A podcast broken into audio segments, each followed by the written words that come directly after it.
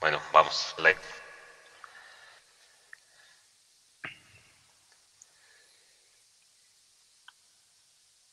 Hola amigos de Mundomillos Live, bienvenido a este Mundomillos número 97 después del partido de eliminatoria como lo prometimos. Como todos los jueves aquí a las 9 y media de la noche en la previa del partido pues que jugará Millonarios por la fecha 19 ante Alianza, pero también con un invitado muy especial, eh, formado en nuestras divisiones menores, campeón sub-20 en Bucaramanga, 15 de junio, julio perdón, del año 2000, 21 años eh, tiene él. La bienvenida le damos a Sebastián Navarro, el jugador de Fortaleza. Aquí vos, Sebastián, bienvenido a Mundo Millos y gracias por aceptar la invitación. Buenas noches, espero que se encuentre muy bien y gracias a ustedes por esta invitación.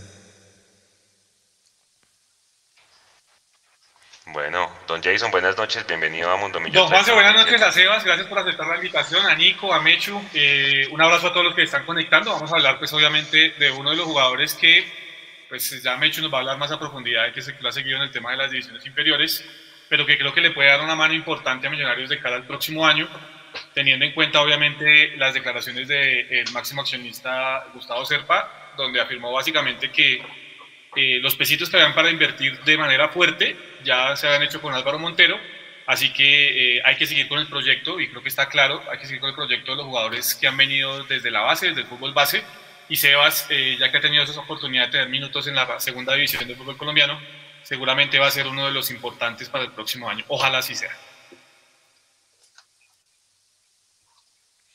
Mechu, buenas noches. Bienvenido a Mondomillos Live. Muy buenas noches, Juanse, Jason, allá Nico atrás en la producción. Sebas, qué chévere, qué chévere volverlo a tener acá con nosotros. Usted sabe, Sebas, que Mondomillos siempre ha sido su casa. Para mí en lo personal es un placer volverlo a estar viendo acá, así sea en medio de una cámara. Pero pues es que hemos compartido tantas jornadas, sobre todo en ese campeonato 2019, que para mí sí es eh, de verdad muy gratificante volverlo a tener. Usted sabe, Sebas, que que esta es, este es su hogar, acá lo hemos apoyado siempre y lo hemos seguido, lo aquí hace con fortaleza y, y felicitarlo primero que todo porque pues se ha cumplido el sueño de debutar como profesional, de hacer goles, llevar al equipo a semejante campañón, están a cinco partidos del ascenso, así que Sebas, bueno, buenas noches primero, bienvenido y, y gracias por estar con nosotros. Mechi, buenas noches, eh, también un placer volver a verlos, volver a compartir con ustedes desde ese 2019 que estuvieron muy pendientes de nosotros, partido a partido, viajaban con nosotros. Y bueno, una invitación muy linda que, me, también quería comunicarme nuevamente con ustedes. Bueno, Sebas, gracias de verdad por, por esta invitación. Le, le cuento a la gente aquí los números, ya los hemos puesto en redes, pero Sebastián ha jugado 2.600 minutos este año con Fortaleza, 33 partidos, 31 de titular, una muy buena continuidad. Recordemos que Sebastián está a préstamo eh, por un año eh, en Fortaleza, ha hecho tres goles, le han sacado cuatro amarillas. Un torneo, yo le preguntaba ahorita a Sebas of the Record, que es un torneo bastante físico, ¿sí? Eh, la B, como todos conocen, pues es un torneo bastante físico, él nos contaba. Y pues no, Sebas, eh, ¿cuál es, ¿cómo le dio con Fortaleza? ¿Cómo le dio con esa experiencia jugando la B? Un torneo de, donde tiene todo, gente con ganas de mostrarse, juveniles, pero también veteranos. Eh, en el caso, pues, de ustedes puntualmente, gente muy experimentada, como el caso de, de, Pedro Franco, capitán del equipo. ¿Cómo le ha ido en esa experiencia en este casi año que lleva con el equipo? Eh, bueno, no, eh, ha sido un año lindo, un año en el cual, gracias a Dios, eh, le agradezco a, a, Millonarios y a Fortaleza por, por esta oportunidad que, que, me han dado, que me han dado de, cumplir el sueño de niño, de debutar, de, y, y, pues paso a paso hemos tenido continuidad, hemos hecho las cosas muy bien, el profe, su cuerpo técnico y directivos en Fortaleza han formado un gran equipo, es como una mezcla de todo, ¿no? Están los juveniles, que es también la apuesta de, de Forta, y bueno, está también los de la experiencia como Pedro, también el chino Sandoval, sí, que, que por su recorrido han aportado muchísimo en este semestre. Perfecto, Jason. No, yo, yo primero que todo, pues eh, para obviamente reiterar mi felicitación a, a, Sebas, yo creo que lo que ha hecho en, en, la, en, la, segunda división del fútbol colombiano es muy importante. Eh, realmente nos tiene muy contentos el rendimiento. He tratado de seguir lo que más se ha podido o lo que uno logra ver, obviamente, por las transmisiones de, Fortaleza. Vi el pasado 4-1 frente a Bogotá, en un partido donde eh, pues fue fuerte, digamos, el partido. En el, primer tiempo, Fortaleza, mm, yo creo que puso en condiciones y logró sacar ventaja al final de cuentas. Pero donde, y quería preguntarle precisamente eso, Sebas, en su posición, en donde obviamente usted es eh, a ser el enlace del equipo y el que, y el que filtra balones eh, ¿Con qué se ha encontrado, con qué obstáculos se ha encontrado en esa segunda división, donde a mi parecer es una, una categoría bastante física, en donde se pega bastante y donde se corre mucho, más que de lo que se juega en algunas ocasiones? Yo creo que usted por esa razón está terminando sacando ventaja en la segunda división, no sé cómo lo vea usted. Bueno, eh, sí, la B, el torneo a la vez es un torneo muy, muy disputado, muy reñido, el deseo de de todos los equipos de, de querer ascender, de, que, de querer trascender en, su fútbol, en, en, su momento, en división. Y, y bueno, hemos eh, el primer semestre empezando cuadrangulares, el torneo como tal no nos fue muy bien, éramos un equipo más bien irregular, perdíamos, ganábamos, empatábamos, pero en este segundo semestre hemos encontrado, eh, eh, nos hemos consolidado como equipo hemos estado eh, en el trabajo mucho más unidos, ya nos conocemos del semestre anterior, entonces las cosas han salido de la mejor manera. Tuvimos un muy buen rendimiento a lo largo de las 14 fechas. De hecho, terminamos de cuartos, pero más o menos desde la fecha 7, 8 ya estábamos siendo líderes. Nos clasificamos con anterioridad y bueno, eh, cuadrangulares finales, ya tiene las mismas posibilidades de ascender el primero hasta el octavo, entonces se vive de otra manera. Hemos empezado muy bien contra Bogotá, gracias a Dios, y, bueno, yo creo que fue un partido, un partido muy reñido en el cual hicimos dos goles en cinco minutos, y eso seguramente nos ayudó muchísimo en confianza y, y se desplomó Bogotá. Bueno, Sebas, eh, antes de cualquier cosa, la pregunta, porque es que cuando a principio de año se anunció la, el paso de Sebastián Navarro a Fortaleza, entonces todo el mundo quedó como, pero ¿cómo así? Si eh, la propuesta de Millonarios es que el equipo sub-20 campeón va a ser la base de su equipo profesional, y ahí está Diego, y está Juan, y está Cliver, que se está recuperando de una lesión. Eh, ¿Cómo se da el paso de Sebastián Navarro a Fortaleza? ¿Es un préstamo, es una sesión? ¿Cómo, cómo se da todo el, paso? Eh, no, pues el año de pandemia fue un año, un año duro, un año en el cual yo venía jugando con la sub-20, fuimos a Libertadores de, de, Paraguay y después no se me dan las cosas en el equipo profesional, entonces eh, también ocurre lo de la pandemia, irse a las casas y finalmente, más o menos en noviembre, vuelvo a Bogotá a entrenar eh, después eh, me da COVID con mi familia. Y, bueno, el profe Nelson, eh, recibe una llamada del profe Nelson, en la cual me dice que, que tiene un proyecto, que su proyecto nuevo es Fortaleza, que si podía ir, que, si, que él quería contar conmigo. Y bueno, es un técnico que, que hace, lo conozco más o menos hace 3, 4 años. Como él dice, él hace poquito me dijo que, que me había dado tetero. Y, no, no, no lo pensé, salí de una porque pues lo que quería era jugar, quería jugar y, gracias a Dios hoy estoy teniendo esa, esa continuidad. Sebastián, pero, pero Millonarios habla con fortaleza, o sea, después de la charla con el Rolo, también fue técnico campeón eh, con el profe José de, ese, de esa campaña 2019, pero, pero Después de la charla con el Rolo, Millonarios habla con Fortaleza y le dice, Fortaleza, le vamos a mandar a Sebastián eh, a préstamo. ¿Cómo es eso? ¿Cómo se da? Sí, sí. Eh, entre ellos hablan, entre ellos acuerdan un préstamo de un año, en el cual yo, me tenía que presentar en enero con Fortaleza, empezar la pretemporada con ellos y, y mirar qué pasaba a lo largo del año.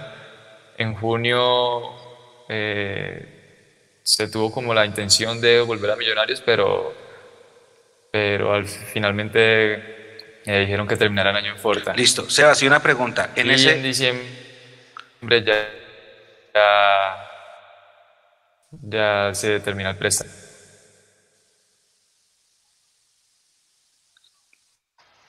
¿Me, me a preguntar? Sí, sí, sí, Sebas, eh, le iba a preguntar, es, digamos, este préstamo es un préstamo sin opción, es decir, el próximo año, en enero, cuando empiece la pretemporada, Sebastián Navarro se tiene que presentar de nuevo a Millonarios.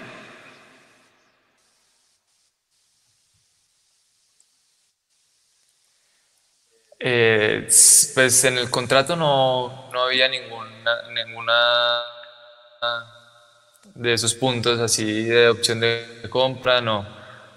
Eh, yo en diciembre termino mi préstamo, tendría que volver a Millonarios, pero, pero bueno, eh, en su momento se, se, llegará a eso. Perfecto. Listo.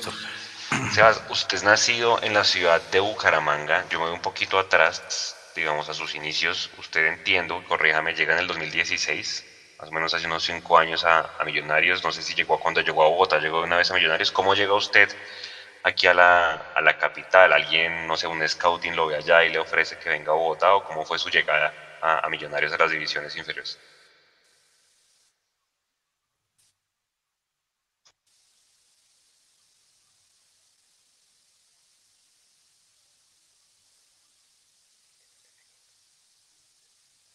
Eh, mira, mis comienzos, bueno, yo soy de Bucaramanga, del año 2000. Eh, en Bucaramanga jugué, bueno, en el colegio, en el club Conucos y después pasé a River Plate Santander. Eh, de ahí hago parte de las selecciones, de las diferentes selecciones Santander desde los 13 años y de ahí eh, hice el proceso de la selección Colombia Sub-15 con el profe Jorge Eduardo Serna Nieto. Jugamos el suramericano en Valledupar y cuando termina la, el torneo, el profe Jorge Eduardo Serna eh, asume como coordinador de divisiones menores en Millonarios. El chamo, ¿sí? Y él es quien se contacta con mis padres para... Sí, señor. Sí, señor.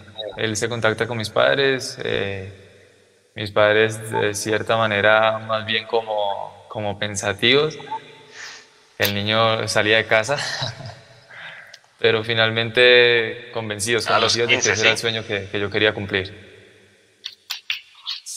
14, 14, y cumplí los 15 aquí en Bogotá. Ok, y ahí el chamo lo trae directo a, a, a Millonarios. ¿Y, ¿Y, usted dónde vivía? Es decir, una casa hogar, ¿cómo fue ese tema? ¿Le tocó venirse con sus papás? Sí, ¿O algún familiar acá lo recibió? ¿Cómo fue ese tema? Sí,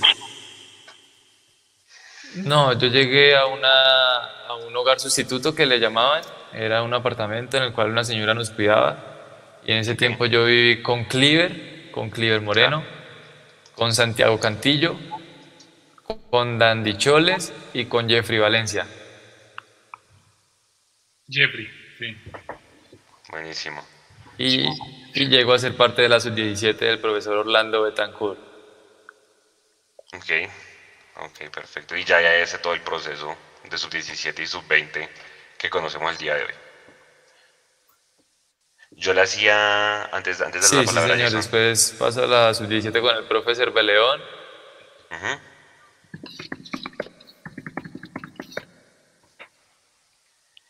Listo. Eh, una pregunta, Sebas. Yo le, yo le pregunté ahorita off the record que que cuántas asistencias usted le hizo de los 26 goles, corríjame, me hecho que hizo Abadía en la sub-20, más o menos 24. Se 24. De esos 24 goles, el 80% pasaron por sus pies, ¿yo no?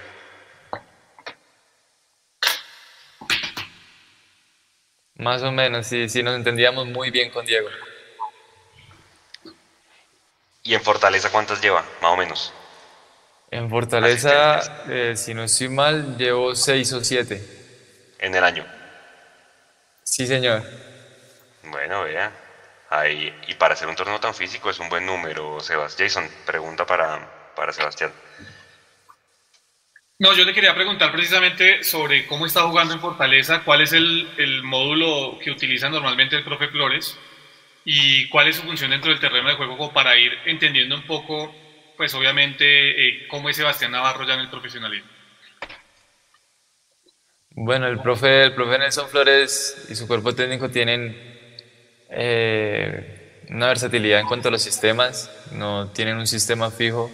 De hecho, hemos, hemos optado por, por dos, dos sistemas, que uno es el 4-3-3, en el cual hago la posición de, de interior, de volante 8. Y, y el, el, semestre pasado terminó jugando 4-4-2 y en este semestre está jugando eh, ahora en los cuadrangulares, adaptado por el 3-4-3, siendo el doble, el doble 5. O sea, está jugando más retrasado de lo que normalmente jugaba en la sub-20, como lo conocimos nosotros. Sí, señor. Sí. Sí, sí, señor. Oiga, Sebas, pero ¿cómo se siente más cómodo? Porque es que yo tengo la imagen de Cliver, Sebastián, Diego, de ese tridente que nos llevó al título, pero ahora nos está contando que está jugando más en, el, en la posición de Cliver. ¿Dónde se siente más cómodo Sebastián Navarro? No, pues la verdad yo, eh, yo creo que, en las dos, ¿no? En las dos de, interior más suelto, pues seguramente tengo más llegada al área, pero en el otro sistema tengo como la tarea de, de sacar la pelota, de acompañar las jugadas y también me, es un rol importante, entonces adaptarse, adaptarse a, a la situación. Bueno, chévere.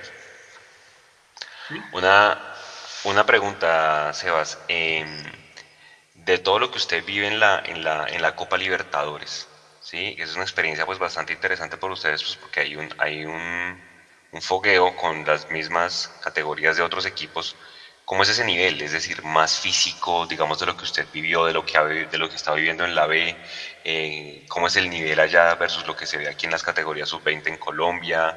¿Cómo le fue en esa Copa Libertadores donde de pronto Millonarios pues no tuvo mucha mucha suerte, digamos, porque pues no logra pasar de ronda, pero cómo fue la experiencia, cómo es el nivel allá, pegan mucho, no pegan, más bien dejan jugar, es muy rápido, ¿cómo es ese fútbol en esa Copa Libertadores de la categoría? Bueno, pues experiencia muy, muy linda. Eh, la verdad es algo diferente, se viven cosas nuevas y... Pero en cuanto al fútbol, yo creo que, el problema muchas veces de, del colombiano es que no cree en su talento, ¿sabes?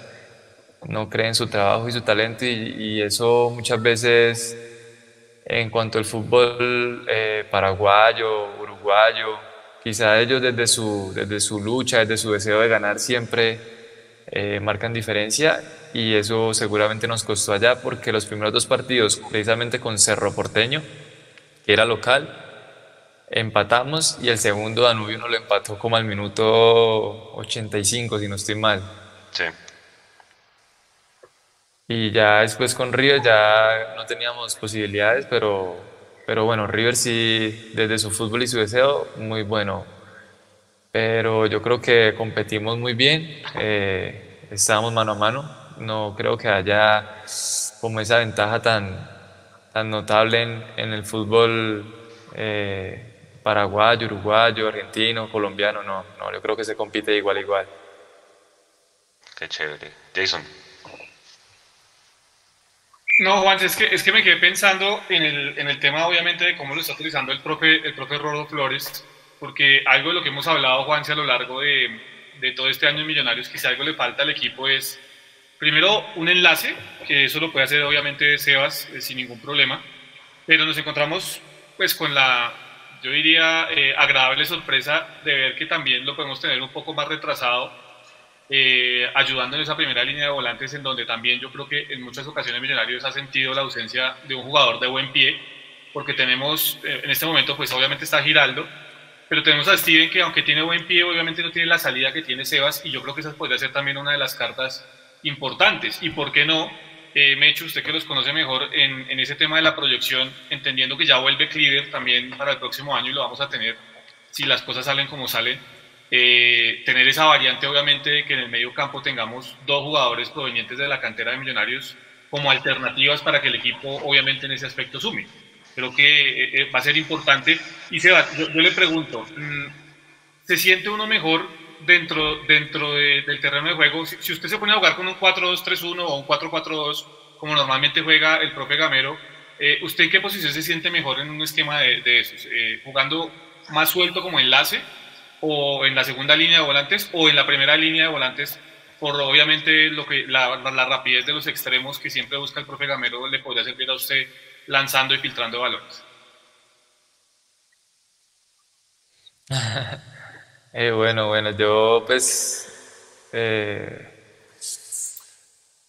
hoy en día pues disfruto mucho lo que está pasando conmigo, lo que estoy viviendo en Forta. Eh, la verdad, cada día trae su afán, dicen, pero seguramente yo, no sé, en cualquier posición quiero mejorar siempre, quiero ver cómo puedo hacer las cosas de la mejor manera y, en, la, en cualquier posición de las que te he comentado, creo que me adapto de manera, de manera rápida.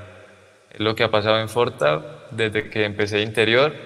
A veces he sido el 5, el 5 con los dos interiores y lo que te digo, el doble 5.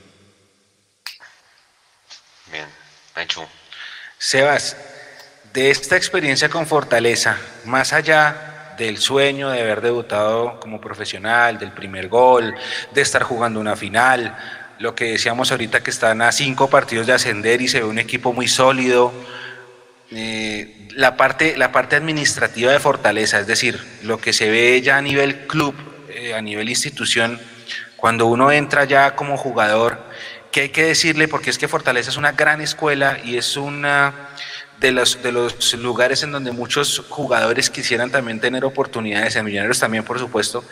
Pero, ¿qué le puede decir uno a los jugadores que están por allá, que nos están viendo, que nos van a escuchar mañana en el podcast y que de pronto dicen, eh, yo quiero ser jugador profesional? ¿Qué, cuál es la experiencia ya dentro de Fortaleza?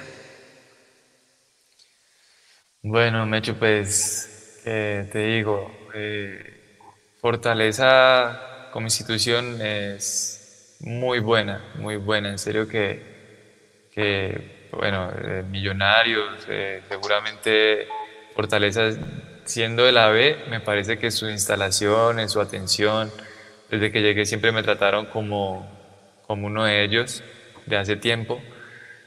Y, y, no, lo que yo le digo a los, a los chicos que quieren ser profesionales es que eh, las puertas Siempre, siempre va a haber alguna puerta abierta, siempre va a haber alguna oportunidad latente. Uno no se puede motivar si algo no le sale y, siempre confiar en su trabajo. Yo creo que, que, confiar en el trabajo es lo que lleva al éxito siempre. Sebas, ¿a usted lo representa alguna empresa? ¿Tiene algún representante, digamos, de cara a lo que se venga? ¿O, de quién son sus derechos? ¿Cómo, cómo, tiene, cómo tiene ese tema? Eh, no, yo, mi representante es Lucas Jaramillo. Okay. Y mis derechos están repartidos ahora con Millonarios, eh, mi representante y yo. Perfecto. Eh, antes... Pero, pero, Juan, porcentajes, eh, ¿qué porcentaje tiene Millonarios de, los derechos federativos de, Sebastián? No recuerdo muy bien, creo que si no estoy mal es el, el 70%. No recuerdo muy bien esa, esa parte. Cuando, cuando, digamos, cuando Lucas se acerca a usted, de pronto, no sé, en la sub-20, lo vio y le dijo, venga, yo quiero ser su representante, ¿desde cuánto lleva usted trabajando con, con Lucas? Uy, no, yo, estoy con Lucas desde que empecé con la selección Santander.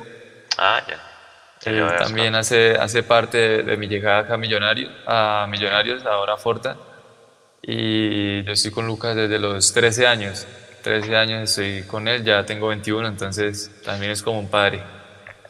Sebas, usted cuando dijo, pues obviamente se cruzó la pandemia y cuando le ofrecen ir a Fortaleza, eh, ¿se presenta alguna otra opción para ir a algún otro club o, o solamente estaba la de Fortaleza en ese momento? No, no, no, no, en ese momento solamente estaba la de Fortaleza o, quedar en Millonarios y, ver qué pasaba, pero yo creo que, que la emoción, la, la ilusión de, de, poder jugar eh, me ganó y, y, bueno, me motivé con esto de Forta. Bueno, y le veo muy bien. ¿Hincha de qué equipo, Sebas? ¿Del Bucaramanga o de Millos?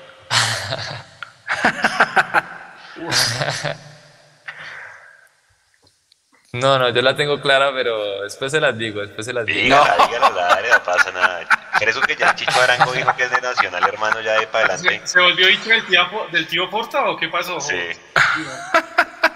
No, no, importa, no, pues sí soy, claro, de, de, Forta, de Forta desde el cajón. eh, pero no, yo soy hincha de Millonarios. Bueno, qué chévere, qué chévere. Desde pequeño una historia particular eh, con un tío que más o menos que ya tenía por ahí 6, 7 años y me dijo que me iba a regalar todo azul, el uniforme, zapatos, todo de Millonarios. Y cuando llegué yo a Millonarios, yo le regalé mi camiseta de él. Qué chévere. Y todavía su uniforme no llegó. Todavía no ha llegado. a mí me pasó lo mismo con mi tío. Un saludo a mi tío Carlos, eh, un abrazo grande. no, no, no, todavía no ha llegado el uniforme de mi tío. Sí, a mí también me dijeron lo mismo, ¿no? Vamos al estadio, vamos a ver a Millonarios, yo le compro la camiseta, la bandera, estoy esperando que mi tío Carlos me mande la camiseta de la bandera que no ha llegado, pero evangelizó, evangelizó. Qué chévere. De hecho, eh, Jason, preguntas para Sebas. No, yo, sí quiero, yo sí quiero saber, eh, Sebas, si a lo largo de este proceso con, con Fortaleza, eh, de parte de la dirección deportiva de Millonarios, en este momento pues en cabeza del, del profe Pitirri, y de sus dirigentes se han comunicado con usted a lo largo, le han hecho un seguimiento, han estado pendientes de cómo está Sebastián Navarro, o este proceso únicamente quedó de parte de Fortaleza y Millonarios está obviamente respetando ese espacio que usted tiene en este momento con el equipo eh, de fortaleza.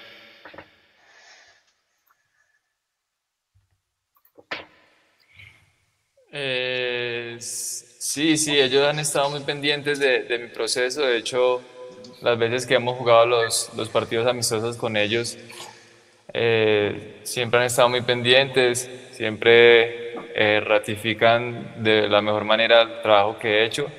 Me felicitan mucho y, y bueno, Saludos ahí para el perrito. Déjelo, déjelo, tranquilo, tranquilo.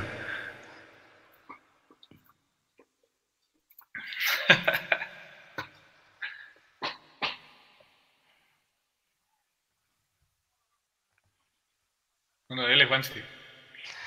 Seba, ah, espera que está ahí, está ahí el hombre como ya. Una pregunta, Sebas, de, de lo que ha jugado usted eh, sobre todo en el torneo juvenil en el que ganaron, porque nosotros que íbamos y lo cubríamos y lo veíamos, pues también es un torneo físico. Se sintió mucho eh, el pasar de un torneo juvenil donde se, se pega bastante a la B, o sea, o usted ya venía de alguna manera ablandado y no le dio tan dura esa llegada a la B donde efectivamente se, se pega bastante.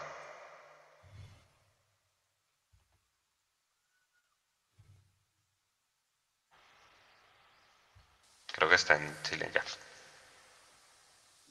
No, no, no. Eh, sí, iba a hacer la comparación hace poco que me preguntaron cómo se, era el torneo de la B. En el torneo sub-20 también, también es más, más bien físico. Yo creo que también no, no se me hizo extraño cuando empecé a jugar y recibí esas patadas.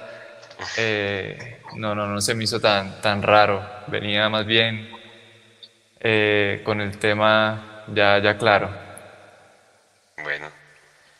No, y, y, le hemos visto, que yo le he hecho seguimiento en esos últimos partidos y, pues he visto los partidos de Fortaleza y, lo van a ver seguramente aquí en adelante en los partidos que les quedan de los cuadrangulares. A Sebastián es de los que literalmente más le dan en, esas, en esos partidos de, de qué? De Fortaleza. Pero bueno, qué interesante y bueno, invitar a toda la gente que vea los partidos. Yo creo que si usted me pregunta a mí, Sebas, y a toda la gente que nos ve, Fortaleza para mí va a ser uno de los, de los equipos que asciende en este semestre. Entonces seguramente vamos a tener otro equipo de Bogotá en la A para el 2022, Mecho. Sí, yo también tengo el pálpito de, que vamos a ver a Fortaleza otra vez en la A, que eso va a ser para el hincha de Millonarios un partido extra para asistir acá de visitantes, seguramente en techo. Y pues de mi parte yo sí le estoy echando mucha, mucha energía, Sebas, a, a Fortaleza para que suba, pues también por, uno, pues por lo que acabo de explicar de que es un partido más, y segundo, pues porque ahí está usted y, y nosotros siempre le hemos hecho mucha fuerza, pues usted sabe, le hemos hecho mucha, mucha, mucha fuerza desde que supimos que pasó para Fortaleza y, y pues siempre deseamos los mejores éxitos y obviamente que vuelva después y, y también gane aquí. Pero sí, yo le estoy haciendo mucha fuerza a, a lo que, a Forta, como dice todo el mundo. Eh, Sebas, una pregunta, de ese equipo campeón, bueno, está Juanito que está tapando en Millos, está Diego que está del delantero, está Cliver, está Edgar, Paredes está todavía entrenando con Millonarios, pero los demás jugadores, ustedes siguen hablándose con ellos, por ejemplo, Divier, eh, Lucumí, eh, Juanjo Guevara, Henry, Cortés, ustedes siguen en contacto todos, ellos, ellos también están en otros equipos, ¿qué pasó con ellos? Mm, no, no mucho, no mucho. Eh, yo he tenido contacto con, con, con algunos, con Mosquera, eh, con Páez, Lucumí y Vivier. Eh, al principio de año estuvieron en la posibilidad de estar en Forta, pero bueno, por, por, cosas del fútbol no, no pudieron. Eh, Guevara está en Fortaleza, Gueva está en Forta.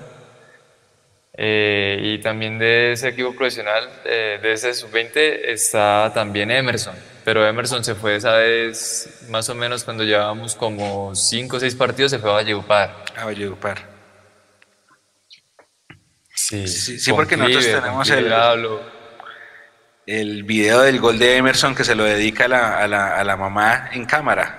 En hace un gol por la banda izquierda, perfil cambiado y va a la cámara y se lo dedica. Eso fue antecitos, en la fase de grupos, antecitos de que, de que se fuera no mal es contra Equidad, contra Equidad. Ah. Sí, en la sí, sede. En la sede de nosotros. no, no estuve jugando, esas primeras dos fechas no las jugué porque estaba expulsado del torneo anterior. ¿De la Gresca aquella en Cúcuta? ¿Usted está? Esa, esa. De la Ese partido estuvo caliente, ¿no? En Chapinero. Uy, sí, señor. nosotros tenemos un corresponsal y casi lo cascan. Si, si nos está viendo Leo, uy, qué partido bravo allá, hola. Uy, Dios mío. Sí, sí, sí, no, eso desde que, desde que entramos, no, nomás íbamos pasando como por un pasillo del estadio, entrar al camarino y nos tiraban botellas, de todo. a veces salió expulsado Murcia, Nico Murcia, como a los 20 minutos. El profe Rolo también salió, salió expulsado. Eh, yo finalizando el segundo tiempo también y no estuvo picante, ¿para qué? Plaza hostil esa. Sí, señor. Dura. Y sí, sí, sí. Y, y, Leo, Leo, no sé si nos está viendo, Leo me llamaba y me decía, hermano, usted no se imagina lo que está pasando. Hay Gresca, le están tirando cosas a los jugadores. Hay, había un, como un pasillo chiquito donde tenían que pasar al camerino. Y claro, ahí se eh, quedaban expuestos porque era bien abajo y entonces les tiraban de todo. Eh, Cúcuta nos eliminó ese día, pero que es que fue terrible y yo veía las imágenes y yo no puede ser. Sí, sí, sí, claro, ya me acordé. Ese puede ser su, el partido más hostil, Sebas, en, la, en las inferiores, ¿no?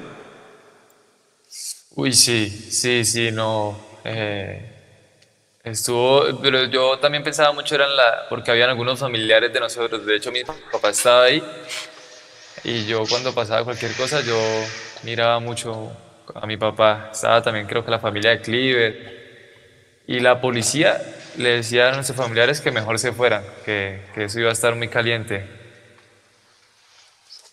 Bueno, pues, bueno, no, Sebas, yo creo que ya de, de mi parte, pues para, para, para, terminar y sobre todo pues agradecerle por este espacio, que nuestra intención, como le digo, es conocer más de usted, que la gente de Millos lo conozca, porque pusimos un trino hace poquito de que si Millos quería un volante, pues hombre, lo tenía usted en Fortaleza ya bastante maduro. Eh, sobre todo pues con ese tema físico, vea que el resultado se ha visto, ¿no? Un Ginás, un Emerson Rivaldo, jugadores que han estado en la, en, la B, en el, en el Valle que llegaron muy bien pulidos pues a, jugar en primera y esperamos que muchos de acá, yo me incluyo, queremos verlo eh, con la camiseta azul jugando el, torneo, ojalá por qué no la Copa Libertadores, porque lo que hemos visto de ustedes, sus características le caerían muy bien al equipo Alberto Gamero.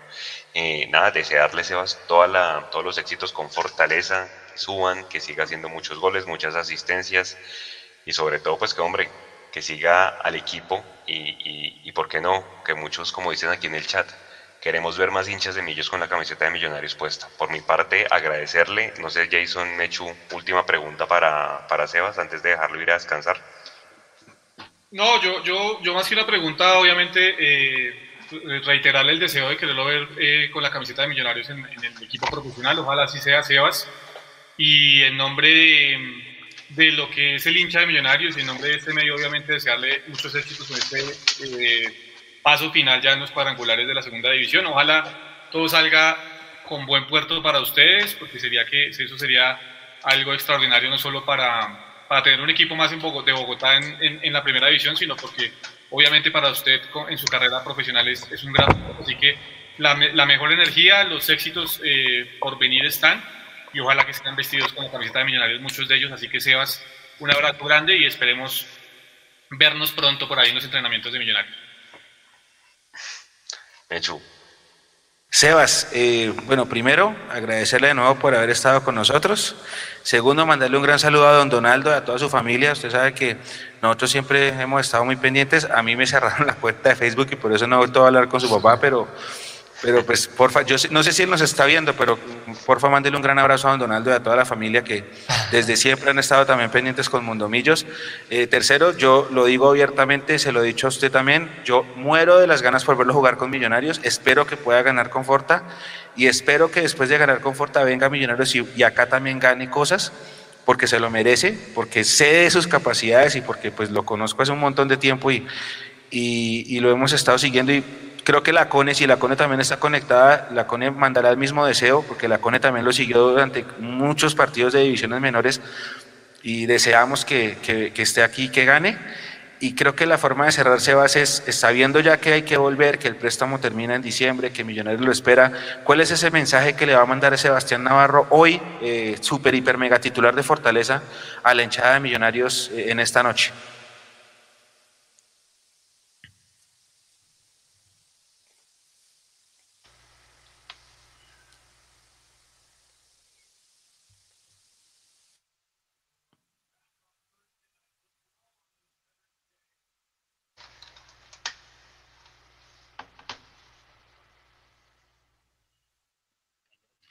Se cayó, se, ah, cayó, Sebastián. Bueno, esperemos que venga ya de regreso. Sí, yo creo que mucha gente aquí en el chat, mientras, mientras Sebas vuelve, hombre, salir a, la, a, la, a saludar a la gente, ¿no? Dice, veo a Navarro muy centrado, muy serio, bien enfocado, dice Esteban Chacón. Carolina Azul dice muchísimos éxitos, queremos tenerlo de, de, regreso en su casa, lo esperamos en Millos, dice Esteban. Sebastián, un abrazo, éxitos, dice Natalia Borges. Creo que toda la gente acá pues quiere verlo de regreso, ¿no? Porque es un buen jugador que ya se está formando, que ya nos mostró de lo que es capaz. Yo no, yo no le tenía el, el conteo de las asistencias, sobre todo en el, en el campeonato sub-20, en el juvenil Mecho, pero bueno, podemos decir que el 80% de, las, de los 20 y pico de goles son hechos y generados por los pies de Sebastián, entonces pues ¿por qué no ver esa dupla que ya dio resultados en, en el juvenil? ¿Por qué no verla el otro año? Ya aprovechando que también Diego estará de vuelta. Sebas, ahora sí que está de vuelta, un mensaje para la hinchada de Millonarios que lo está viendo hasta ahora. Eh, bueno, eh, para el hincha de, Millonarios les deseo lo mejor en este, en este término de torneo. Eh, también como hincha lo apoyo todos los partidos y, quiero verles siempre ganar, alzando esa, esa copa. a ustedes un fuerte abrazo, que Dios los bendiga, muchas gracias por la invitación y espero que, que no se pierda, que se vuelva costumbre. Claro que sí, Sebas, bienvenido acá, está su casa siempre, acuérdese que desde la sub-20, eh, sobre todo Mechu y la que lo han ido a seguir, todos sus goles están en nuestros videos de todas las redes, ahí los pueden ver y los pueden ver la gente, los invitamos a que vean la magia de Sebastián y esa buena dupla que hacía con Diego, entonces pues daré las gracias, ojalá que ganen ante el Unión Magdalena el sábado, seguramente muchos de nosotros estaremos ahí viendo el partido y lo que resta de los cuadrangulares. Muchas gracias Sebas, descanse y nos vemos en una próxima ocasión, ¿listo? Vale, muchas gracias a ustedes. Que Dios los bendiga. Un abrazo. Que estén bien. gracias. Muchos éxitos. Chao, Sebas. Bueno, señores, ahí estaba Sebastián Navarro. Ese equipo, ese equipo jugaba muy sabrosos, eh, Juanse. Sí. Estaba, estaba Cleaver, o sea, la primera línea de volantes era Cleaver y un, y un jugador que se llama Cristian Cortés. Yo a Cristian le perdí el rastro.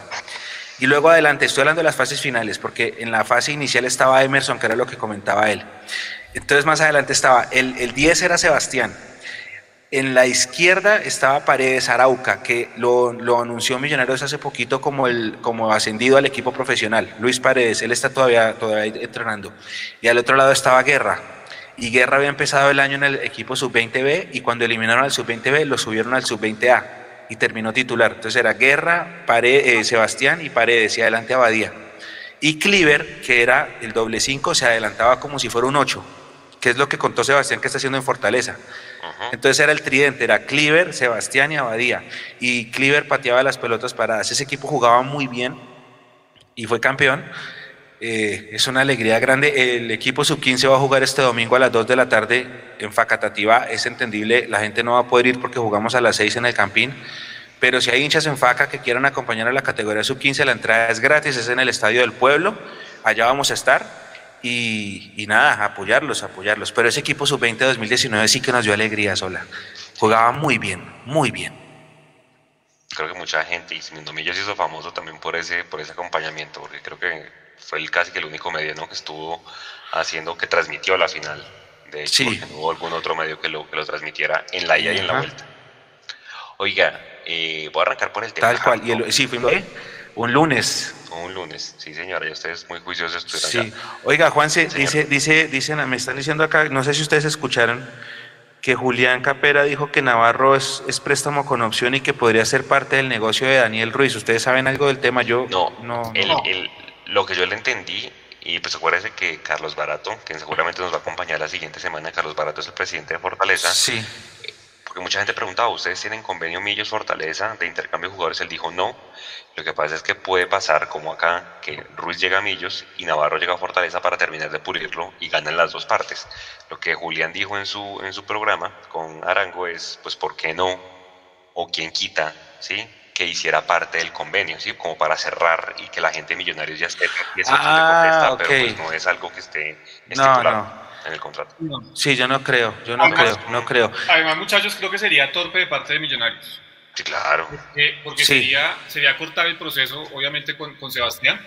Y, y, lo que, pues, obviamente, eh, logramos corroborar incluso con el mismo jugador es, yo tengo un, un préstamo con, con, con, Fortaleza que termina en diciembre y yo en diciembre tengo que presentarme otra vez a Millonarios. Sí, él lo dijo. Y en enero tendrá que presentarse hasta el momento, hasta hoy 11 de noviembre o 12 de noviembre que soy, tendrá que presentarse a Millonarios en diciembre y en enero iniciar la pretemporada como la va a iniciar todo el plantel profesional de Millonarios, porque ya seguramente llegará a ocupar una de las fichas del plantel profesional. Así que eh, el tema de que puede ir metido por el negocio de Daniel Ruiz eh, no, no, no, es así. Eh, hasta el momento por lo menos no es así, salvo que pues nos haga con alguna de las jugadas que saben hacer los dirigentes, que para mí, vuelvo a insistir, sería retroceder y sería perder una gran oportunidad con un buen jugador. Además que yo creo que em, lo de Daniel en su momento, Daniel en este momento es una super realidad y figura y la gente lo quiere mucho y hoy pusimos una foto y fue el boom. A Daniel la gente lo quiere mucho, creo que no hay ningún hincha que diga no lo compren, la opción de compra es barata, pues como dice Juanse, la otra semana esperamos tener a Carlos Barato, el, que es el presidente de Fortaleza, para que nos explique más detalles, pero la opción de compra no es costosa y como que en este momento todo el mundo dice hay que hacerlo. Vamos por Daniel Ruiz. Entonces, pero en enero, en enero, antes de conocer a Daniel Ruiz, creo que esto era una apuesta, como fue un, un caricellazo lo de Giraldo y como entonces creo que no tiene sentido haber metido a Sebas en esa. Obviamente no lo sé, pero pues no creería que tenga sentido, ¿no? Sí, no, total, total. No va a pasar.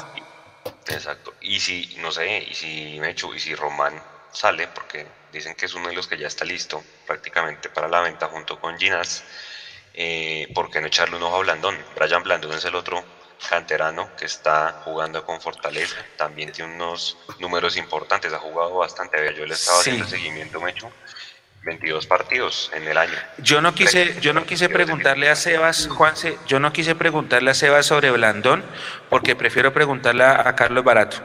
Eh, mi pregunta va relacionada a si Blandón sí es propiedad de Millonarios. Yo no sé. Porque Blandón no es tan, tan canterano, no es, pues sí, sí, es canterano, pero no es tan pelado como Sebas. Blandón es de la generación de Ginás, de Juan Camilo García, de Nicolás Murcia, de... Exacto, ya él, es un poquito más grande, entonces no sé si, si, si, sea propiedad de Millonarios. Esa no la quise hacer, sino se la quiero hacer esa a Carlos Barato. No sé si sea todavía propiedad de nosotros, pero ha tenido buenos números, sí señor. Sí, tiene dos goles de hecho y, con, y con Valledupar también ya jugó, o sea, es un, un pelado que está curtido pues en, esta, en estas divisiones menores y en estos torneos tan físicos. Ojalá, ojalá, yo creo que Millonarios pues sería un desaprovecharlo. Ahora, eso es lo que hablamos de Millonarios. Pero hombre, eh, Navarro siendo un jugador destacado, Jason en Fortaleza, seguramente ahorita en diciembre y conociendo a Lucas, pues van a tener ofertas de otros equipos. O sea, no nos digamos mentiras. O que el mismo Fortaleza le diga, venga pelado, negociemos derechos, yo lo compro, contrato tres años para que juegue la primera con nosotros. O sea, posibilidades hay muchas que va a tener. Obviamente muchos, me incluyo, queremos verlo con Millos, pero posibilidades va a tener y sobre todo con esa buena campaña que está haciendo, ¿no? Eh, no, sé, no sé hasta qué punto, más allá de que obviamente a Fortaleza le va a entrar un buen dinero por el tema de la compra de, de Daniel Ruiz por parte de Millonarios, eh, si, si, Fortaleza tenga el músculo precisamente para ponerse a comprar jugadores y hacerles contrato por tres años. Esa no ha sido la filosofía de Fortaleza, porque pues ellos han, tenido una filosofía de sacar jugadores de sus divisiones inferiores o de traer jugadores muy jóvenes que pues digamos no, no están siendo, en cuenta, siendo tenidos en cuenta de otros, en otras instituciones. Esa digamos es la dinámica que tiene Fortaleza para poderse mantener a nivel competitivo, ya sea en la segunda división o en la primera división cuando ha estado. Entonces no creo que sea por ese camino. Y lo otro, eh, pues seguramente van a llegar ofertas, es, es muy probable, pero hay una gran ventaja y es que desde lo que yo conozco y hasta donde he podido palpar ese tema, eh, Lucas, Lucas Aramillo tiene una muy buena relación con Millonarios. Y esa buena relación se puede ir de la mano también del deseo del jugador de querer estar con Millonarios. Yo creo que si, si, si Sebastián sueña algo es jugar en primera división, debutar en primera división con la camiseta de Millonarios. Y creo que eso también va a terminar jugando a favor para que esté en el equipo. Obviamente, como él lo decía, cuando las cosas no salen hay que tener eh, la mentalidad y tener la mente clara en que hay que seguir fortaleciendo y mejorando. Y él va a tener que entender, seguramente, o, debe entender, que no va a llegar de una vez a ser titular como lo fue en, en Fortaleza, porque las situaciones y las demandas son diferentes. Pero también va a tener la posibilidad, porque Millonarios va a estar en Copa Libertadores, y si llegamos a esa fase de grupos, que es lo que todos queremos, eh, muy seguramente se le va a brindar también la posibilidad de tener y de ir sumando minutos en el plantel profesional. Yo lo veo más por este lado, yo creo y espero que le han hecho el seguimiento, por eso le hacía la pregunta, que le han hecho el seguimiento desde Millonarios y ese seguimiento va apuntado a que obviamente hay que mirar cartas para, para la siguiente temporada y una de ellas es Sebastián Navarro. Ahora, aquí dicen en el chat, Mecho, que, que a Gamero no le interesa el jugador, pues seguramente eso era antes, no sé ahorita si le están haciendo seguimiento, pero entonces ahí viene la pregunta, y es, usted siendo titular indiscutido acá con el Rolo, que seguramente lo va a hacer en primera división, no sé si de pronto él diga, quiero quedarme un año más para terminarme de pulir y llegar como titular indiscutido, o definitivamente si lo que dice Jason de venga, Copa Libertadores, voy a tener más minutos, van a haber más torneos, y pues obviamente me toca lucharla desde abajo, pero pues obviamente ya teniendo un precedente que es lo que dice en la B. ¿Cómo lo ve usted? Pero es que van a haber más torneos, Juanse, eso no es tan cierto. Eso no es tan cierto, porque usted va a jugar la Copa Libertadores y el torneo local. Y ojo que la Copa Libertadores puede ser un ah, dos partidos, dos partidos o seis, ¿no? Por eso dije, si llegamos a la fase de grupos, ¿no? Por eso dije Exacto. yo. Y, con todo y eso, la Copa, la Copa para los equipos que juegan Copa Internacional va a arrancar hasta el segundo semestre. Entonces, vamos a jugar más torneos, no tanto, no tanto. De pronto le dará para, en la nómina amplia, para rotar al, técnico entre Liga y Copa Libertadores si llegamos a grupos. Perdón, yo no sé si la Copa vaya a comenzar, la Copa Colombia, hablando de la Copa Colombia, vaya a comenzar el, siguiente semestre, o sea, el segundo semestre del 2022. Porque recuerde que tenemos Mundial a final de año. Y en noviembre... Todo va a terminar todo en noviembre. Ya tendría que haber terminado las competencias. Y entonces, a esta altura del próximo año, ya estaremos jugando la final. campeón. Entonces yo, yo creo que va a haber en algún momento en donde sí se va a apretar mucho el calendario y por eso insisto, van a tener la posibilidad. Lo hago, hago la salvedad, me hecho por el tema del Mundial a final de año. Ok, ok, válido. Eh, no, sé, no sé lo que menciona quién fue Jorge, me parece. Eh, Jorge Herrera, que dice, entiendo que a Gamero no le interesa. No sé, no sé, ahí sí yo no puedo, no puedo afirmar nada. Lo que, eh, yo sí puedo decir es que a, mí sí me interesa. Sí, sí, sí, sí. Eh, a mí sí me gustaría ver a Sebastián. Sebastián tiene un montón de cosas que aportar. Y, sobre todo que es que ha crecido, lo que faltaba con Sebastián era que madurara profesionalmente y Fortaleza le vino de perlas. Yo me acuerdo cuando a principio de año supimos la noticia, yo decía, no puede ser, pues eh, si le estamos apostando a un proceso de continuidad de divisiones menores y uno de los mejores de ese campeonato sub-20 sale del equipo, yo, yo dije, no puede ser eh, inclusive preguntábamos y nos decían, no, que es un préstamo, que tranquilo que él sigue siendo de millonarios. Y yo, bueno, listo, si es un préstamo y sigue siendo de millonarios, entonces, pues no hay más que esperar eh, que, que madure y que vuelva. Y él ha madurado y yo espero que vuelva. Y, tengo, le tengo mucha fe y ojalá pueda volver y, y consolidarse. Y también espero que pueda ganar allá con fortaleza. Ojalá. Oiga, ya pasando al, equipo profesional, pues porque nos queda toda la previa por hacer, pues voy a arrancar por el tema harto. Boletín de sanciones, tenemos, a ver, 23 millones de la sanción pasada de, multa por la celebración de Fernando Uribe por violar los protocolos eh, de bioseguridad. Recuerda que se fue a abrazar con la gente, esa fue la primera. Eh, y la de ayer, ¿no? 8 millones de pesos, 8 millones algo y dos fechas de sanción en Occidental Sur, corríjanme, ¿sí?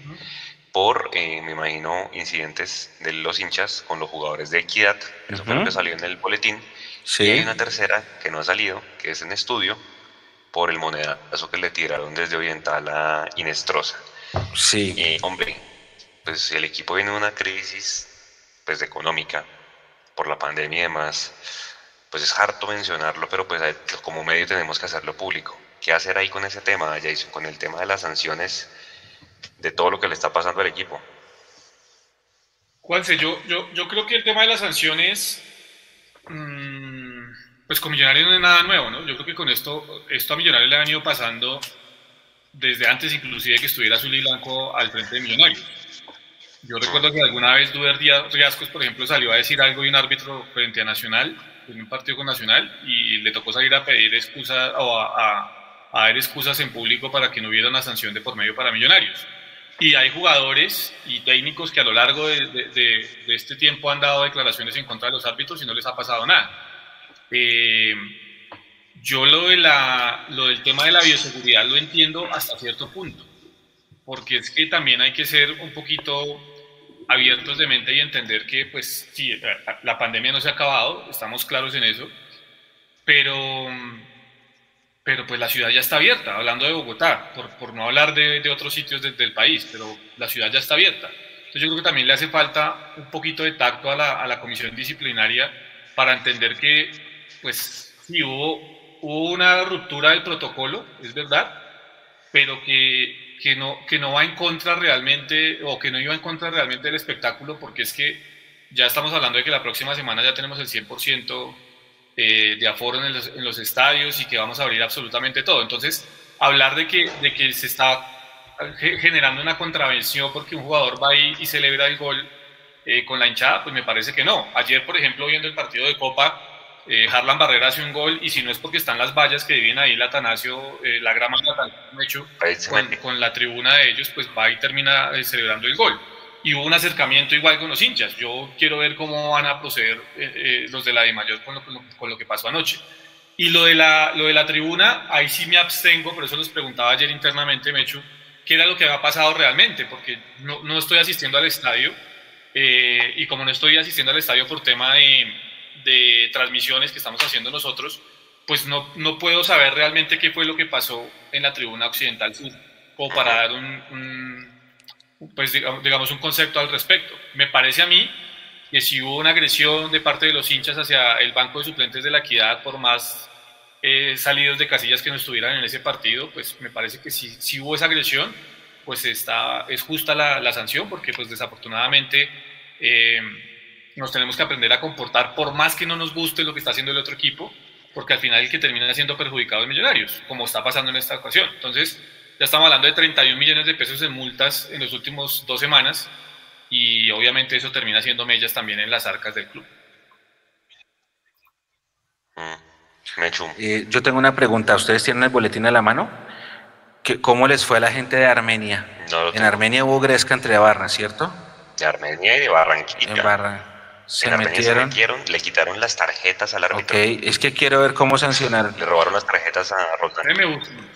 Allá, no, allá le cerraron, entiendo, allá le cerraron la plaza. A la América también le cerraron las tribunas.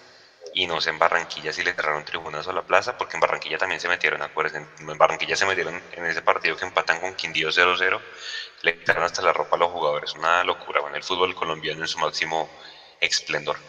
Pues mientras buscan ahí el tema, porque nosotros lo pusimos en las redes, ¿no? Que así como nos sancionan, pues también esperamos que se mida con el mismo rasero en las Eh, plazas donde se están metiendo. Exactamente. Bueno, pero si cerraron la plaza, si cerraron la plaza en, en Armenia, entonces está bien. Eso es lo que yo eh, a lo que yo apuntaba, que sea el mismo rasero. Dice aquí, Millonarios contra Alianza Petrolera. Inicio del partido 6 y 5, apertura de puertas 4 y 5, ingreso de barras y elementos 3 y 5, se mantiene aforo del 75% y dando cumplimiento a la sanción impuesta por Di Mayor no se habilitará la tribuna occidental sur. Sin embargo, usted entra a tu boleta y no hay nada de raro con la tribuna occidental sur. Usted puede comprar la boleta en occidental sur. Pero creo entonces- que yo no sé si... Me imagino que los van a reubicar. Sí, me imagino que los van a reubicar, no sé, pero pues si usted trae tu boleto, usted puede comprar. Obviamente, pues acá esto lo dice Alejandro Rivera, que es la persona del distrito, que se volvió famosa por sus declaraciones de como hincha de Santa Fe hace unos meses. Él está, esta información es de él sobre el partido del próximo, del próximo domingo. Em, bueno, ¿qué hay que decir? Yo estoy de acuerdo con lo de Uribe, lo de Uribe es una exageración. Yo lo comentaba la semana pasada aquí, que viendo la NFL, que cuando hacen una anotación van y celebran con el público, se trepan en la, en la, en la, en la tribuna y la, la gente los abraza. Eh, pero pues sí, esa, es un- esa fue exagerada. La de equidad, yo la verdad, Jason, no sé qué fue lo que pasó. Entiendo que fue que les tiraron monedas a los jugadores de equidad. Creo que fue por eso, que les tiraron objetos a los jugadores y entonces en el informe arbitral salió eso y pues por eso salió reportada la plaza. Nos hemos venido dando cuenta de que se está, se está tratando como de, de tener medidas muy drásticas en este sentido, buscando lo que usted decía, Jason, que nos tenemos que comportar, a lo cual yo estoy de acuerdo, nos tenemos que aprender a comportar, y si nos tenemos que aprender a comportar a las malas, pues es que no hay otra opción pero nos tenemos que aprender a comportar. Eh, hay una grabación, no sé si ustedes, si ustedes, Juan y Nico, ustedes deciden, yo tengo una grabación porque desde el lunes en la prensa de Ibagué, las emisoras de Ibagué están haciendo campaña para que declaren a la hinchada de millonarios como no grata en Ibagué y para que de aquí en adelante cierren fronteras. Y en la, ah bueno, Jason también está muy ligado a Ibagué, eh, él, él puede saber, pero en las grabaciones que yo tengo, eh, la, esto, esta gente de la, de la prensa tolimense está diciendo siempre es lo mismo cuando viene Nacional, cuando viene Millonarios y cuando viene América, que vuelve nada la, la, La ciudad. la, la ciudad y que hacen eh, saqueos en las tiendas, en las carreteras y entonces siempre se dice que no van a volver a entrar, pero entonces el Tolima dice que por efectos de taquilla que por favor los dejen entrar y entonces el- es, es el Tolima el que nos permite la entrada solamente por la plata de la taquilla. Entonces, eh, pero ellos están haciendo una campaña, mejor dicho, el campañón, para que nosotros no, no volvamos a entrar y que se cierren las, las fronteras en Ibagué. Eh, y, y siendo así, Pe- Pero Mechu, respecto a eso, mm, sí, es cierto, digamos, desde los medios, sobre todo desde los medios mm, no tradicionales, sino de los medios alternativos, se está Ah, haciendo sí. esta campaña. Eh, pero lo que, yo, lo que yo pude conocer es que desde el INDRI, recuerde que Ibagué tiene una política desde el año pasado con su nuevo alcalde de ser como la capital eh, deportiva del país. Y entre, entre esas situaciones está obviamente el fútbol y que las hinchadas puedan asistir al estadio. Yo, yo entiendo que en el INDRI están investigando muy bien qué fue lo que pasó, porque parece que también hubo un tema de irregularidades con el tema de, de toda la logística por parte de la policía y de quienes estaban encargados con la hinchada de millonarios. Eh, hay, hay, digamos, evidencias y videos que les han hecho llegar donde a la entrada del, de, del equipo, de los hinchas de, de millonarios, pues eh, solo había una persona con un lector de códigos QR y eso obviamente retrasó eh, el ingreso de los hinchas de millonarios al, al estadio Manuel Murillo Toro y producto de eso se, se, se produjeron muchos de, los, de las situaciones que se produjeron. Antes incluso de llegar al estadio, eh, la, el gran número de hinchas de Millos que, que, iban en los buses desde Bogotá, ya habían algunas situaciones entre algunos hinchas que habían ido por su cuenta y algunos integrantes de la, de la, de la revolución, de la, la, la hinchada del, del Deportes Tolima. Así que están investigando todo ese tema y yo confío en que el, pues, eh, eh, esta entidad de Ibagué siga manteniendo esa, esa, esa libertad pues, para que vayan los hinchas de millonarios, pero que sea un llamado a la, de atención, primero a quienes son responsables del gran número de hinchas que viajan, eh, aquí esto no es únicamente organizar buses e ir por ir, sino que también hay que tener un control específico de quiénes van en cada uno de los buses real y tratar de controlar de la mejor manera. Es difícil controlar a 2.000 personas, yo entiendo, pero controles se pueden hacer de mejor manera. Eh, y lo segundo es que a las personas que van sueltas, en, digamos que van por su cuenta, entiendan, aquellos que, que van únicamente en son de, de, de, no sé, de generar, de generar cierta discordia, porque pues yo viajo solo y yo puedo hacer lo que se me dé la gana y nadie me puede quitar la, la responsabilidad o, la, la, posibilidad de ir a mi equipo olvidando sus responsabilidades, también hacerles ese llamado de que es que no están quedando mal solo ellos en el momento. Yo entiendo que hay rigor, porque hay mucho rigor y, y Ibagué es una de las ciudades, y lo digo con conocimiento de causa, Ibagué, Cali, Medellín, Bucaramanga, y si usted me afana, Santa Marta son de las ciudades, y Neiva, donde más rigor sentí yo al ir a ver a Millonarios en algún momento. Y entiendo que Ibagué es una de esas ciudades. A mí, yo me acuerdo que en el año 2001, 2002 yo llegué a Ibagué y en la cuadra donde parquearon los buses, los vecinos de la cuadra salieron con agua caliente a tirarnos agua caliente para que no nos bajáramos de los buses. Cosas así suceden. Y eran los vecinos del, del, barrio, ni siquiera eran la, la, no, eran los vecinos del barrio. Cosas como esas suceden en Ibagué y suceden en otras ciudades, pero está en nosotros tener la inteligencia suficiente sí. para poder seguir acompañando al equipo. Si no, nos va a tocar pasar como nos está pasando en, en Santa Marta, ya nos pasó, nos pasó ya en Barranca, nos ha pasado en casi todas las ciudades, y al final de cuentas vamos a terminar yendo solo unos pocos con una escarapela o con un listado de prensa a poder ir a ver a Millonarios. Sería una lástima, porque ver la tribuna del Estadio Manuel Murillo Toro el día, eh, el fin de semana pasado completamente lleno, eh, muestra la grandeza que tiene la hinchada de Millos. Solo es, aprendamos a comportarnos, bajémosle un poquito a los decibeles y a los líderes de las, de las barras, eh, y hablo por obviamente la Blue y los comandos, eh, hay que poner más control. No es solo decir vamos a viajar y no es solo decir cada parche o cada zona tiene que llenar un bus, sino que hay que realmente generar un plan serio para que cuando se viaje se mitiguen muchos de los errores que se están cometiendo. Sí, señor. Oiga, cambiando de tema, muchachos, con la victoria de ayer 5-0, que para mí está cerrada la llave, Millonario ya estaría clasificado a Libertadores. Junior está a 8 puntos en la reclasificación. Yo le mandé la tabla a Nico, si quiere Nico, póngala porque creo que no nos podemos confiar, por más de que con lo de ayer creo que ya se abre un cupo a Libertadores, ¿no? ¿Ustedes qué creen, Mechu? No, todavía no. Todavía no, porque faltan 18 puntos de cuadrangulares más 6 de esto, 24. Entonces 8 puntos de ventaja con 24 en juego no es, no es garantía todavía. Y ahí atrás creo que viene el Cali, ¿no? También. El no, Cali es remontada de 3 seguidos. Junior no está a 13, a Junior lo llevamos a tener en un momento a 13 puntos y ya lo tenemos solo a 8. A 8, entonces, no. Exactamente. Entonces, por eso yo digo. No. Ayer, ayer me escribió alguien después del 5-0 y me dijo, Mechu, listo, ¿a dónde nos vamos? Y le dije, calma, calma porque esto no falta, falta, falta, no, no, calma. Lo que sí está asegurado es Sudamericana, Libertadores no. Sí, ahora es increíble, Jason, cómo se le dio vida a la equidad, ¿no? Dice que si equidad llega a 60, ya está listo para Sudamericana. Yo no creería porque equidad no se va a meter a cuadrangulares, pero como América tampoco se va a meter, entonces yo creo que Sudamericana van a ser ahí seguramente Santa Fe Junior y, y Equidad, porque el Medellín ya ganó cupo. Entonces, pues increíble, ¿no? Le dimos eh, a ese equipo. Usted, usted viera cómo Alexis García celebró esa victoria. ¿A quién le ganó la Equidad el último partido? No me acuerdo. Al América. Al América. ¿Qué le ganó? Ya, directo para ir a torneo internacional. Mostraron a Alexis García y ese man estaba celebrando eso como si fuera la Copa Libertadores. Pero bueno, entonces ustedes dicen que no, ¿qué dice la gente? Yo también creo, hombre, y precisamente a esa, a, a, allá va mi pregunta del día domingo, porque hay muchas ausencias. ¿sí? Hoy se confirma y confirmamos nosotros de una fuente, Juber no va, Juber eh, por prevención tiene una molestia y para prevenir desgarro lo van a, lo van a sacar del partido.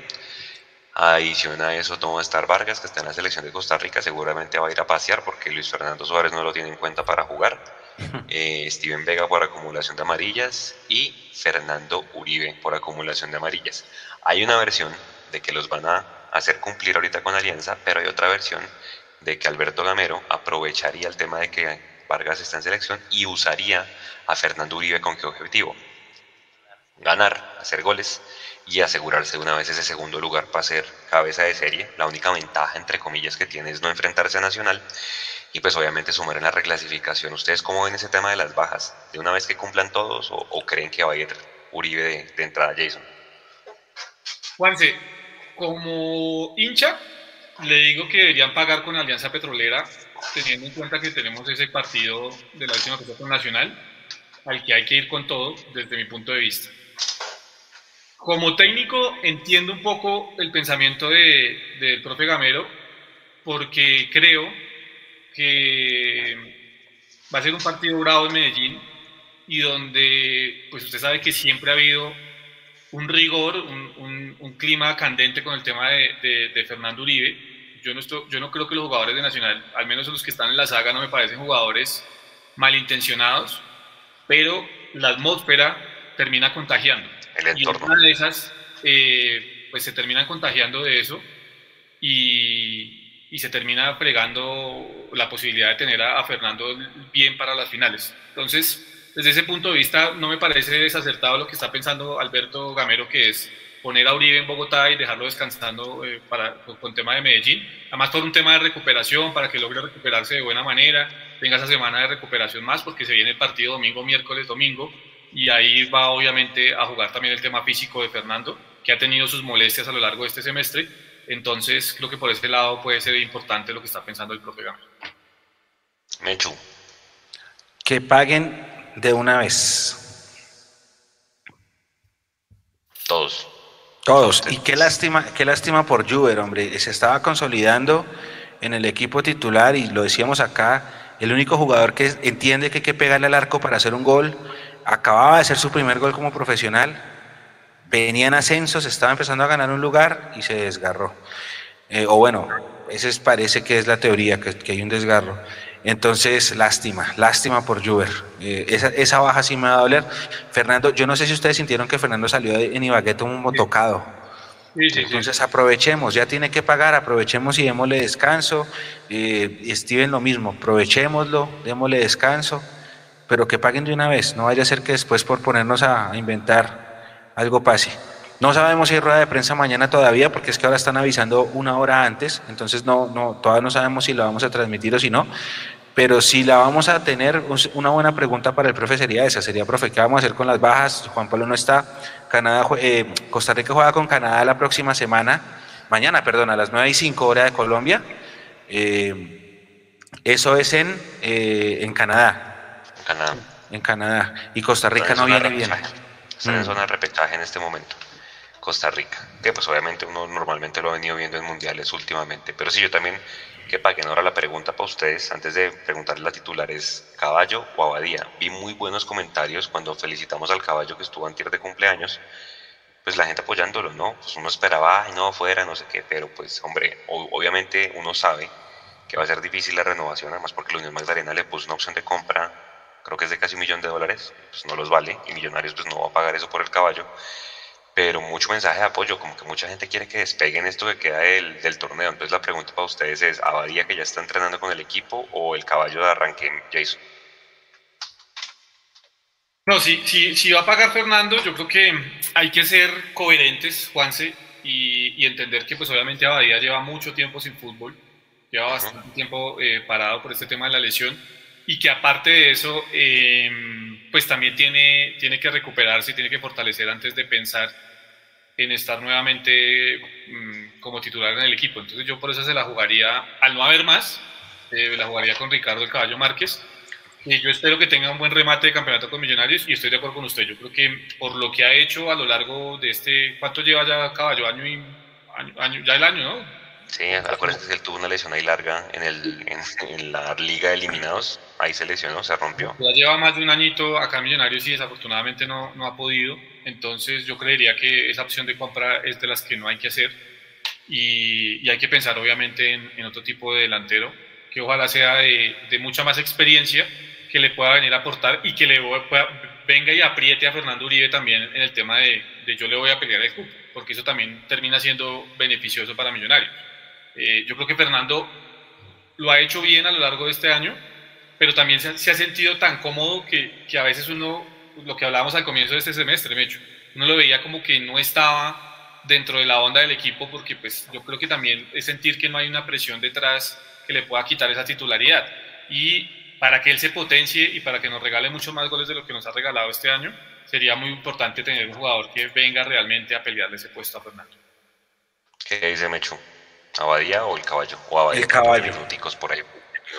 Es que, bueno, primero no sé cómo, no sé qué tal está Diego. Diego está recién volviendo, pero no, el caballo, caballo.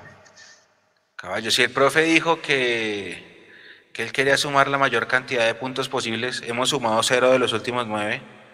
Eh, no le puedes dar ventajas a un equipo. Es que la gente cree que porque jugamos con Alianza Petrolera, mínimo ganamos 4-0 y pues esto es una anécdota, pero Alianza Petrolera es un equipo que juega muy bien. Entonces hay que tener mucho cuidado, que ese equipo es peligroso, es un equipo rápido, ya nos dimos cuenta que los equipos rápidos nos complican y uno no se puede poner a experimentar. Creo que el profe trató de experimentar con Envigado, no le salió y mire cómo estamos. Nos alcanzó el Tolima, el Pereira nos alcanzó por obra y gracia de Dios, estamos tambaleando en el segundo puesto. Entonces yo creo que no, no se puede... No nos podemos poner a dar ventajas y, y sobre todo en la reclasificación también, es que los últimos nueve puntos, porque es que la gente dice no pasa nada, somos segundos, pero eh, y, la gente dirá, no pasa nada, ya Nacional va a ganar la Copa. Pero es que si uno se descuida, pasa lo que nos pasó en los últimos en esos 24 años que no ganamos nada, por confiados. Entonces no hay que dar ventajas. Listo, entonces comienzo desde atrás. Los arqueros, no sé si es un teor al aire, pues ya esperar que convoquen a los que sea. Mucha gente dice que va a ser Cristian Vargas de titular. ¿Ustedes por quién se inclinan? Díganme su titular y su suplente de arqueros para el sábado. Pues es que Juan. Vargas Ruiz. Sí, yo, yo, yo, yo, no, y yo, yo, yo, vuelvo al tema. Yo he sido uno de los que más han insistido que a los arqueros hay que darles minutos y continuidad. Y para mí Ruiz se equivocó en dos de los goles el pasado fin de semana. Pero yo creo que teniendo además las informaciones que teníamos, yo, les había dicho ya dos o tres lives atrás también, que Millonarios tenía la intención de renovarle a, a Esteban Ruiz eh, que era una de las posibilidades que estaban estudiando. Entonces, si hay esa posibilidad real, si eso es tan real, eh, pues hay que seguirle apostando a Esteban pues, para que siga, siga teniendo minutos con Millonarios. Entonces, yo por ese lado me iría eh, por el tema de la continuidad y pensando a futuro en que sea Esteban Ruiz el, el, segundo arquero de Millonarios. Pero no sería raro que salga un Cristian Vargas titular el domingo. Sí, raro se me... Bueno, no sé. No se me haría raro con Gamero, pero pues para mí sí sería raro realmente volver a cambiar el arquero, porque ya sería como la cuarta ocasión o quinta ocasión en que lo haríamos a lo largo de esta liga. Entonces sí sería raro, pero con Gamero pues eh, se ha visto que no es así. ¿Usted, Mechu? Yo le, le, daría mis fichas a Esteban Ruiz, por lo que acaba de comentar Jason. Si llegase a pasar que cambia el arquero, eh, se daría una teoría. Siempre que le preguntan al profe Gamero en las ruedas de prensa por los goles en contra, cambia el arquero. ¿Y nosotros qué le preguntamos? Y la pregunta siempre va de Nicolás Mola. Pero sí, sí, sí, sí, sí. sí. No, pero le el agua, tío. Listo, entonces ahí estamos con el arquero. Lateral derecho, Andrés Felipe Román ya está, ya está listo, ya está entrenando, Mechu, o no sabemos. No sabemos. Nadie sabe porque no, lo hemos mostrado en fotos. Entonces seguramente si mañana rueda de prensa pues lo preguntaremos. Lástima, me hubiera gustado que Román hubiera ido a la convocatoria. Seguramente eh, lo Juanse, ¿qué, ¿qué, jugadores, ya cumplió Vega, cumplió Uribe, qué jugadores tienen cuatro o tres? No, cuatro. Ya le, doy ese dato, creo que ni Listo. Mientras tanto, eh, sí, Perlaza. Murillo Ginás, Ginás ya está listo. Entonces Murillo Ginás la pareja. Murillo Ginás. Sí. Y Bertel, todos se inclinan por Bertel o Perlaza con perfil cambiado, si no va por derecha, pues porque toca, esa es la excepción, ¿no? No, Bertel, Bertel. No vamos a volver a ver a Vanguero este año jugando. Salvo una lesión, salvo una contingencia, no puedo. Listo, entonces estamos en la, en la pareja de centrales. Volante de marca, eh, Giraldo con, pues lo normal sería quien Pereira, ¿no? Que reemplace a, Vega. Giraldo Pereira. Sé que Juan Camilo García va automáticamente al banco, pues sería como lo, lo normal. Y entonces ahora sí el tridente de ataque, Daniel Ruiz, Macalister Silva, que de una vez les digo, a los dos les van a dar zapato venteado no solamente el, domingo, sino en los cuadrangulares, porque es que va a venir un, muchacho que se llama Freddy Flores, que le dicen Polvorita, que es de la Alianza Petrolera, y pues ya sabrán por qué le dicen Polvorita. Eh, le, van, le, van, a repartir zapato a McAllister, así como le dieron en Ibagué, porque yo sentí Jason y Mechu que le dieron zapato a McAllister y lo sacaron del partido. Tanto así que McAllister no apareció. No, pero sí apareció. No, pero sí apareció. No, no, digo, digo en el buen sentido de la palabra, o sea, que le dieron es para anularlo, o sea, la cogía a McAllister y una vez llegaba este Ríos a darle, y así va a ser, pues porque los rivales ya saben a qué jugamos. Entonces ahí va la otra pregunta, creo que Ruiz y con McAllister no hay duda, ¿quién va a estar por Juber? ¿Emerson? ¿Que no viene tan bien? ¿No? ¿Qué harían ustedes? Yo creo que va a ser Emerson, Maca, Ruiz y Omojica al banco. Jason igual. Sí, sí, sí, sí. Yo creo que va Emerson de titular. Ahora, usted, si ustedes dependieran, ¿ustedes mandan a Emerson titular o le dan la, el chance a Mojica otra vez en Bogotá? Porque ya, ya sabemos que va a ir Emerson, pero si ustedes dependieran y la gente que nos está escribiendo. Si de mí dependiera, el titular para mí sería Edgar Guerra. pero está expulsado, ¿no? No, pero ya. Ah, bueno. No, no, no, no. Ah, lo echaron, sí. Y le falta una. Bien, bien, bien, bien, Mecho. Entonces, si de mí dependiera, como no puede estar Edgar Guerra, eh, Regifo. Yo, yo, pondría a Regifo, sí. Es que, es que yo creo que a Emerson hay que, hay que hacerle entender. Yo siento que está en zona de confort. Yo siento que está en confort y hay que salirse de la zona de confort. Y es, es una apreciación personal, ¿no? Sin, sin querer transgredir y nada, ni ser no, el jugador. Pues yo creo que sí está en una zona de confort y hay que hacerle entender esa situación. Y Harrison desafortunadamente tampoco ha podido, que Harrison es otro de los jugadores que también, Juanse, habrá que mirar qué decisión es la que va a tomar Millonarios con él al respecto, porque pues, no sé, a mí se me, día tras día se me parece más a, a, Santiago Montoya, en donde es demasiado lagunero y, al final no termina rindiéndole y, dándole lo que necesita el equipo. ¿Qué dice Mechu?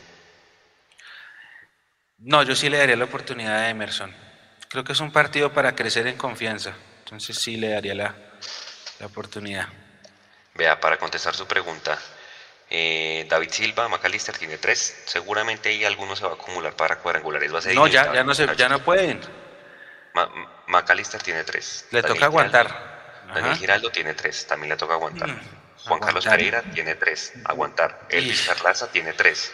Y, y, sería la segunda sanción, porque Elvis Perlaza ya pagó, acuérdese. Andrés Ginas tiene dos, Román tiene dos y el Caballo Márquez dos. Entonces seguramente ahí no, uno de los del medio campo lo vamos a perder seguramente para el primer partido de cuadrangulares. De una vez ahí les digo, pues porque ese partido en Medellín obviamente vamos a salir con más de una amarilla. Pues, es un partido hostil. Y bueno, el caballo delantero, ¿no? Ya ustedes lo dijeron. Hay que tener eh, mucho, mucho tacto, sobre todo Pereira Giraldo, porque si los dos están con tres tarjetas, hay que tener mucho, mucho, mucho tacto en esos dos partidos, que, se cuiden mucho porque mm, están propensos.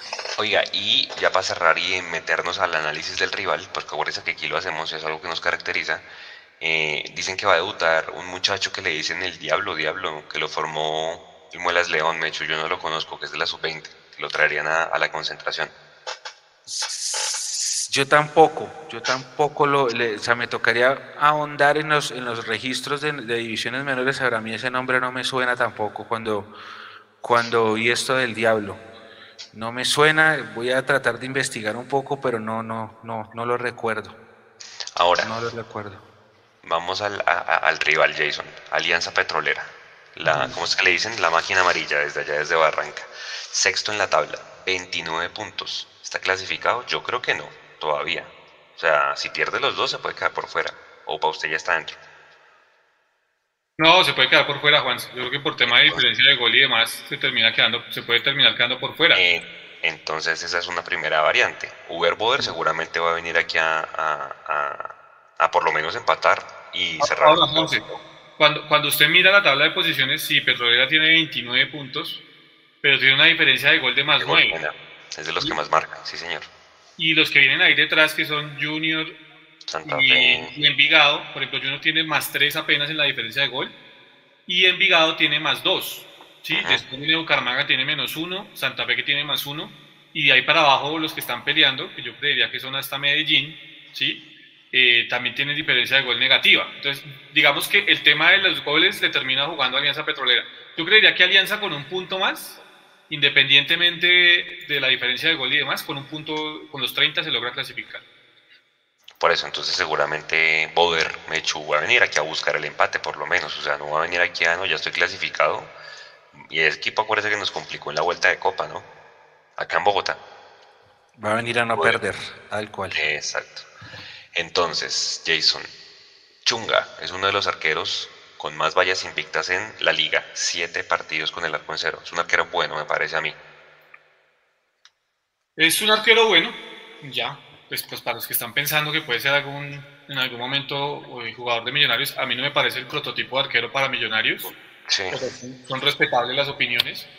Eh, es un arquero que ha rendido, que salió del Junior buscando minutos, fue a Jaguares, en Jaguares no tuvo, digamos, una muy buena campaña, terminó eh, recalando en Alianza y en Alianza está haciendo bien las cosas, porque creo que ese es como el ADN de los, de los equipos del profe Boder, ¿no? Los primeros semestres de Boder en los equipos generalmente son muy buenos.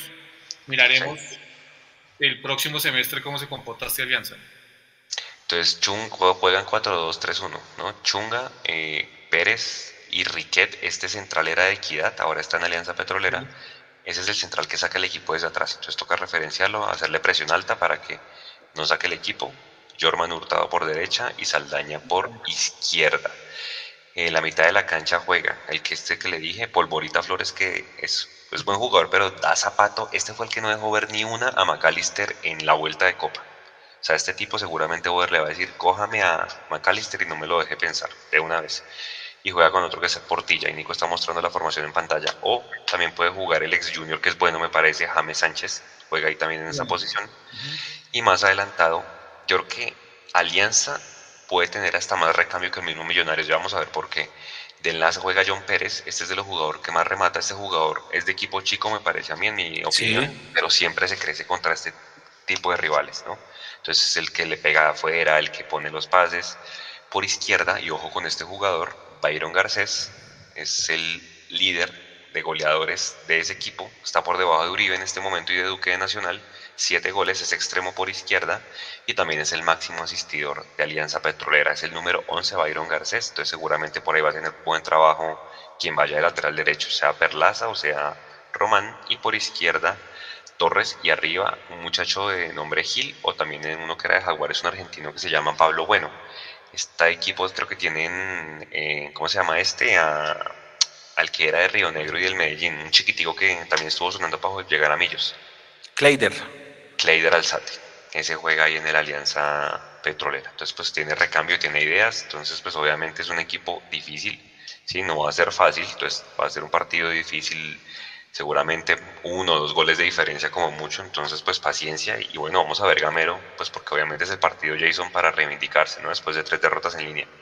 Uy, sí, Juanse, porque es que digamos que, está el cochón de, ya estar clasificados, pero si esto fuera otra instancia en donde todavía estuviéramos peleando el tema de la clasificación, pues ya estaríamos hablando de crisis en millonarios. Pues, sí. partidos seguidos ya nos tendría en crisis y esa es la realidad. Afortunadamente tenemos ese colchón de ya haber estado clasificados pero es el partido para reivindicarse y volver a tomar confianza, estoy de acuerdo, y más teniendo en cuenta que, es que se viene el clásico frente nacional, que, a mucha gente eh, se le olvida ese tema, pero hay que llegar con confianza a ese partido. Ya anoche los que vimos y observamos el partido contra el Pereira, sin comparar obviamente que el Pereira sea Millonarios, eh, nos dimos cuenta de que no se les puede dar ni un metro de, de ventaja porque pues las individualidades solucionan lo que el colectivo muchas veces no puede hacer y eso tiene Nacional. Entonces hay que llegar con mucha confianza a ese partido para estar muy concentrados y para hacer uso del colectivo ante las individualidades de Nacional. Entonces yo creo que hay que ganar sí o sí, pero no solo ganar Juanse, sino yo creo que aquí van a importar mucho las formas.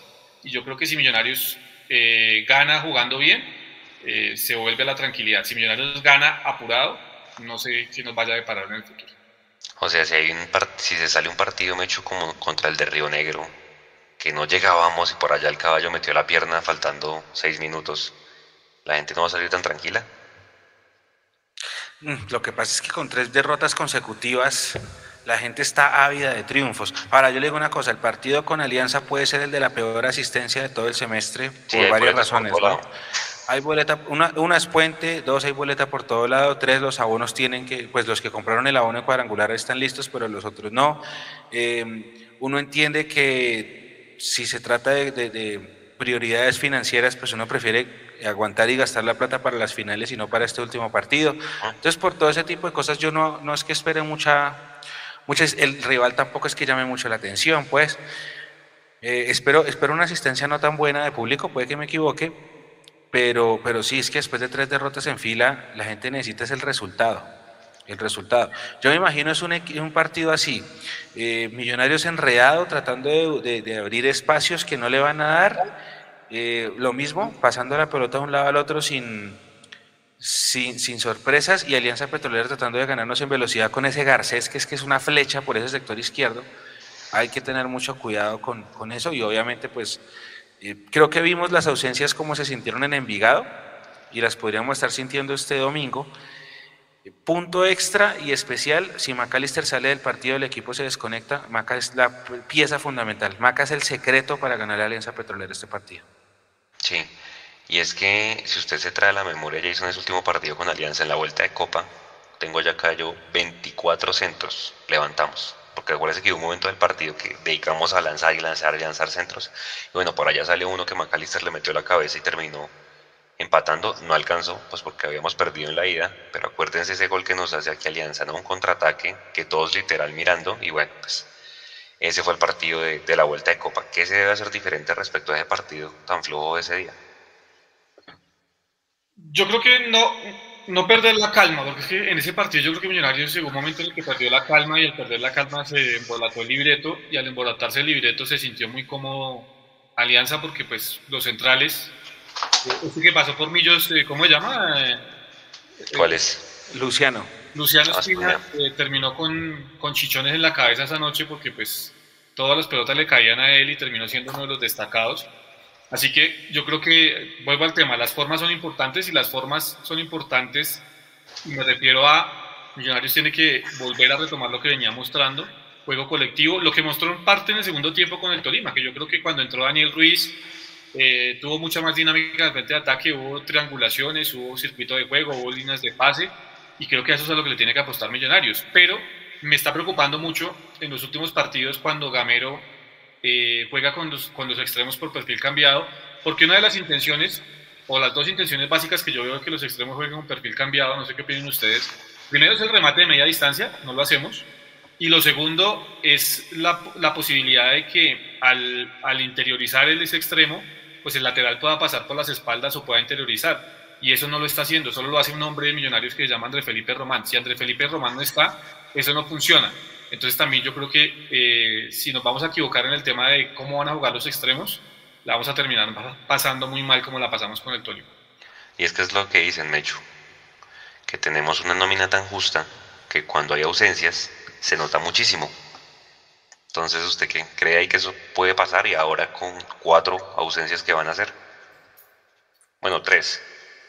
Sí, sí, sí. No, yo, yo no lo veo tanto por, por, por, las ausencias, porque pues si bien es cierto que hay titulares y que hay suplentes y que Fernando Uribe es una cosa y los demás delanteros que están ahí es otra, eh, Steven Vega pues es una baja fundamental, pero el equipo supo ganar el otro día sin Steven Vega. Me preocupa más es la falta de ideas que ha traído el equipo con el, con el paso de los partidos. ¿sí? que de pronto lo disfrazamos eh, de, hacemos 500 pases o tenemos la posición o buscamos o jugamos en, campo contrario. Me preocupa es más eso, buscarle la sorpresa a un equipo que como todos de aquí en adelante, todos van a venir a broquelarse porque el que pagó el precio fue el junior y todos ya aprendieron del junior.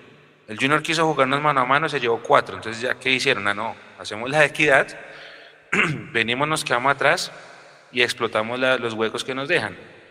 Entonces hay que ver qué tan preparado está este equipo para saber sobrellevar ese libreto que le van a plantear, eh, porque hemos dicho también en ocasiones anteriores que somos un equipo predecible y esa es la fórmula y habrá que ver qué tan, cuál es la, cualidad que tiene este plantel para sobrellevar eso y, y, tratar de sacar ideas y no hacernos ver tan predecibles. De entrada les digo, nos quitan la pelota, un equipo rápido nos va a volver a hacer, a hacer de pasar malos ratos. Lo hizo en Envigado, lo hizo Equidad, lo hizo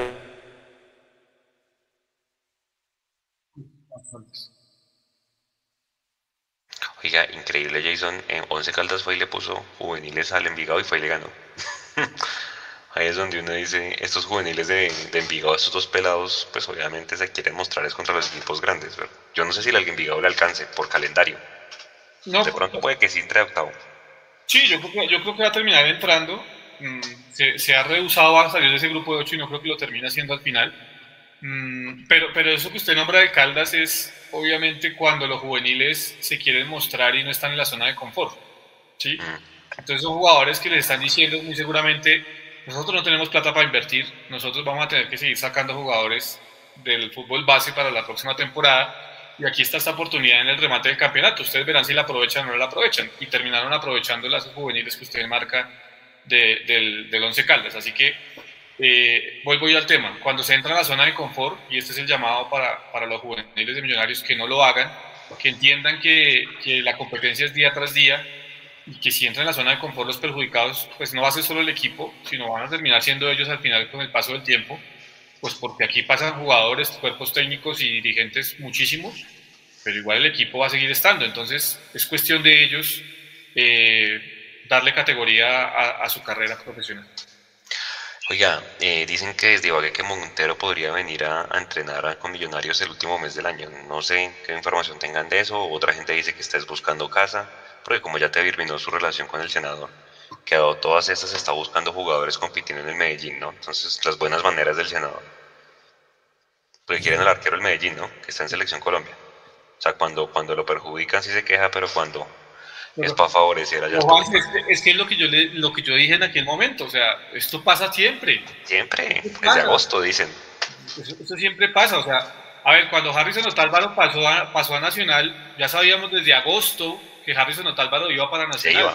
O sea, eso no es algo nuevo. Y, y, y, el, y el senador Camargo, pues es uno de los que más lo ha hecho a lo largo de los últimos años, porque él es el que siempre está tratando de tener los jugadores desde, desde agosto, septiembre para, para, armar su plantilla y para mirar a ver cómo logra vender, eh, no sé, 2.000 o 3.000 abonos, que es lo que normalmente venden en Ibagué, porque ese es, ese es el sustento importante que tiene el Tolima. Entonces, eh, vuelvo a decir, eso, eso pasa normalmente, son las maneras que no le gustan al senador que se divulguen, pero que le gusta hacer por debajo de mesa, y ahí están las consecuencias, y ahí están las muestras, o sea, eso es de ley de oferta y demanda.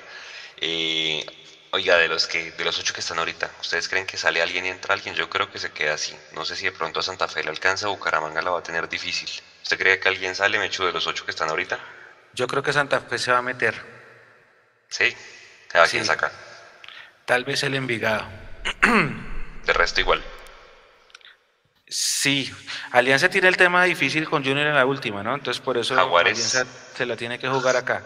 Jaguares tiene que ganarle mañana al Cali para, para, poder llegar a 30, yo no creo que le pueda ganar. Al Cali va a ser un partido jodido. Mañana juega. Cali viene muy bien. Y Cali, viene enchufado. ¿Qué dice Jason? ¿Quién se mete y quién sale? Mm, ¿Quién se mete y quién sale? No, yo no creo. ¿Se queda así? Yo creo que el Envigado, no, yo no creo que el Envigado vaya a dar la posibilidad de salir. Es que el Envigado tiene el calendario más fácil. Sí, y Junior, aunque tiene 29, bueno, no sé, tengo que mirar los partidos del Junior, pero a mí, a mí todavía me sigue, me sigue pareciendo que el Junior es muy endeble y en ese orden de ideas eh, podría estar perdiendo. Lo que pasa es que también los que vienen peleando ahí atrás, que son Bucaramanga, se ha vuelto muy irregular en los últimos tiempos y Santa Fe no creo que le alcance la gasolina. Si usted me afana, le pondría unas moneditas al Bucaramanga para que saliera al Junior, pero... a Junior Jason le queda en, Barranquilla con Equidad, Equidad va a ir a pelear obviamente por Sudamericana, entonces no la va a tener tan fácil, y cierra con Alianza en Barranca. Ese es el calendario del Junior. No, Junior se mete, Junior le gana a Equidad. Yo no sé, porque es que lo que dice Juan, Equidad va a ir a pelear, y viene con, viene con, la con viento en la camiseta después de ganarle a Millos y a, la América. Y a la América. Eh, y, y, termina en, en Barranca contra Petrolera que si, que sigamos Millonarios como debe ser, le termina ganando este fin de semana, Petrolera tiene que ganarse la clasificación en la última fecha, jugando en casa. Yo por eso la veo complicada para el Junior, a pesar de que tiene tres puntos más. Yo, yo la verdad, le apuesto a que sale el Junior y se termina metiendo el Bucaramanga. Envigado tiene que ir a visitar a Río Negro Águilas, que tiene como máximo asistidor de la liga a Cristian Marrugo. ¿Usted se lo traería para el otro año? Si no tuviera no, No, ya no, ya no, Juanse, ya no, ya no. Yo, yo le habría dado continuidad, yo, lo dije, yo creo que alguna vez lo dije acá pero ahorita como está jugando, ¿no? No, no, no. No, porque es que no, es, no encasilla, en el, esquema, en el esquema de Gamero no encasillaría. Sí, no, entraría, no encajaría ahí. Entonces, pues es, es, traerlo por, porque sí, porque está jugando bien, pero pues hay que también mirar a qué juega Millonarios. Y a lo que lo traería? No encajaría. No, encajaría. Oiga, y el otro año tiene que volver Juan Camilo, ¿no? No hay cómo negociar con Río Negro un año más allá. ¿Pero eso es por un año o por seis meses? Un año. Ah, pero entonces hasta mitad de año. ¿Sí? ¿Él, llegó en junio? No. Se fue a mitad de año, sí, sí, sí. Ah, bueno. No, listo, entonces todavía le quedan seis meses más. Listo, entonces Envigado tiene que ir a visitar a Río Negro y cierran Envigado con el ya descendido Atlético Huila. No, Envigado está adentro. Imposible que se quede por fuera. Sí, sí, sí, sí, sí, sí, sí. Y Santa razón. Fe. Santa Fe visita a Caldas. Santa Fe tiene que ir a Manizales, que va a poner los juveniles seguramente, y cierra eh, en el camping con Río Negro. Sí, yo creo que ese partido de Manizales le va a decidir la suerte a, a Santa Fe. Y el Bucaramanga, venga a ver. El Bucaramanga, venga con quién le toca. El Bucaramanga creo que también le toca jodido. Lo que pasa es que el Bucaramanga viene en alza por ese empate que le sacó a Nacional. Bucaramanga tiene que recibir al Tolima en Bucaramanga y venir a cerrar acá en Bogotá con equidad. Le está duro. Está duro el calendario, ¿no? El Bucaramanga no creo que se que le dé. Entonces me retracto, sí clasifica el Junior. Sí. Claro, claro. No, o sea, tiene muy dura Bucaramanga, tiene muy dura. Para mí, está entre, para mí está entre Santa Fe y Envigado. Si Santa Fe le gana a la Once Caldas, yo creo que se mete Santa Fe. No, no le alcanza, no le va a alcanzar. No le ¿No? alcanza. Ahí se me echó. No, no. Es que yo creo que por ahí va. Y si me apuras, si Santa Fe se mete en lo mínimo, nos toca en el mismo grupo con ellos. Como en el 2013. Y como en el 2001. Sí. Entonces, ahora sí, hagamos de cuenta que están los ocho. ¿Usted con quién, porque pues esto ya es sorteo, con quién le gustaría enfrentarse? Tengan en cuenta temas de viaje y todo ese tipo de cosas. Con los ocho que están hoy. Si quedamos de segundos, ¿no? O sea, asuman que quedamos de segundos y que los ocho son los que están hoy. ¿Usted con quién le gustaría, Mecho? Si son los ocho que están ahí, y sería contra Tolima, contra Pereira y contra Envigado. ¿Usted gustaría? Tolima, Pereira, Envigado. Sí, claro. Tolima, Por Pereira, desplazamiento. Jason. Mm, O sea, Tolima, O sea, usted, Mecho, no quiere al Cali, ni por el berraco. No, si usted me pone a escoger entre Palma Seca y Ibagué, vámonos a Ibagué. Jason. y yo no sé, yo, yo prefiero Cali, Pereira y Envigado. Yo creo que el, el- o sea, si nos toca llegar a, a tocar con el Cali en el mismo cuadrangular, creo que ese es el rival a vencer para llegar a la final. De El los Cali, otros, viene, el Cali está muy bien. bien. El Cali está muy bien. Eh, Ha Sí. venido subiendo su juego.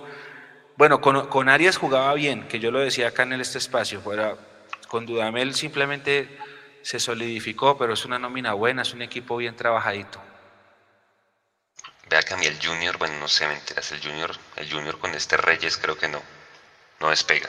Sí, yo creo que el- el- a, mí, a, mí, a mí sí me gustaría con el Cali, o sea, para medirnos, pues, con el que sea, ¿sí?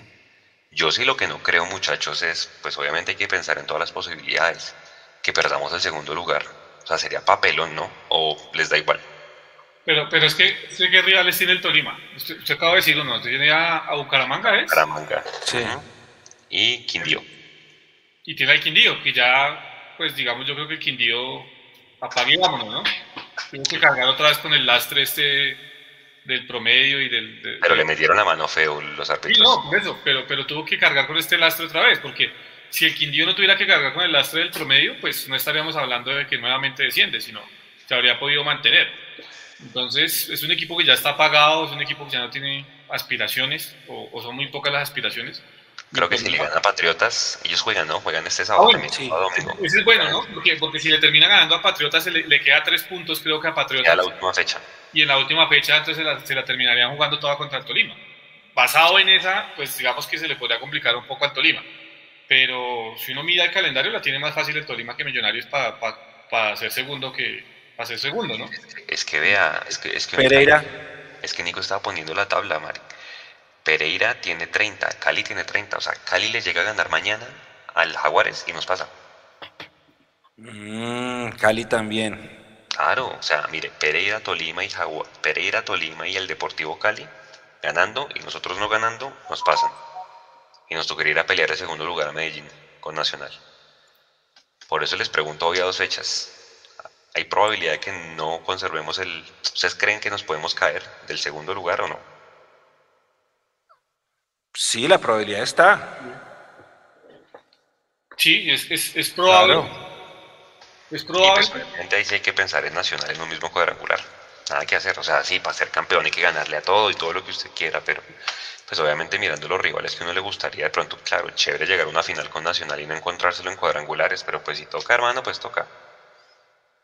Sí, no, y está latente la posibilidad porque es que ya vimos pues tres Es que dimos mucho papayazos. papaya, es que papayazos mucho. para perderlo. Entonces, Es algo que que parecía muy claro, algo me parecía muy claro, Juanse, que era hace cuatro fechas que Millonarios iba a ser segundo, o que iba a estar inclusive como primero, que iba a estar peleando hasta la última fecha. Inclusive alcanzamos a decirlo acá. Ese último partido, esa última fecha va a ser quién va a quedar primero. Y, y vea, hoy estamos hablando de mirar cómo conservamos el segundo puesto, que no puede ser ni segundo y puede tampoco que sea el tercero, puede ser inclusive quedar cuarto o quinto, ah, si, se mantiene la tendencia de los últimos tres partidos. Yo espero que haya reacción, Mechu, el domingo y, no, tengamos que pasar por eso. Y es más, analicen, analice eso, Juanse, que usted lo preguntaba hace unas semanas, que si Nacional guardaba la nómina para la final nacional, ya, no necesita guardar nada. Nada. Nacional nos puede poner la pesada a nosotros tranquilamente, que va con una holgura de cinco goles allá a ser campeón en Pereira. Sí. Claro. Nacional juega el 14, o sea, el domingo, a las 4 contra el Medellín.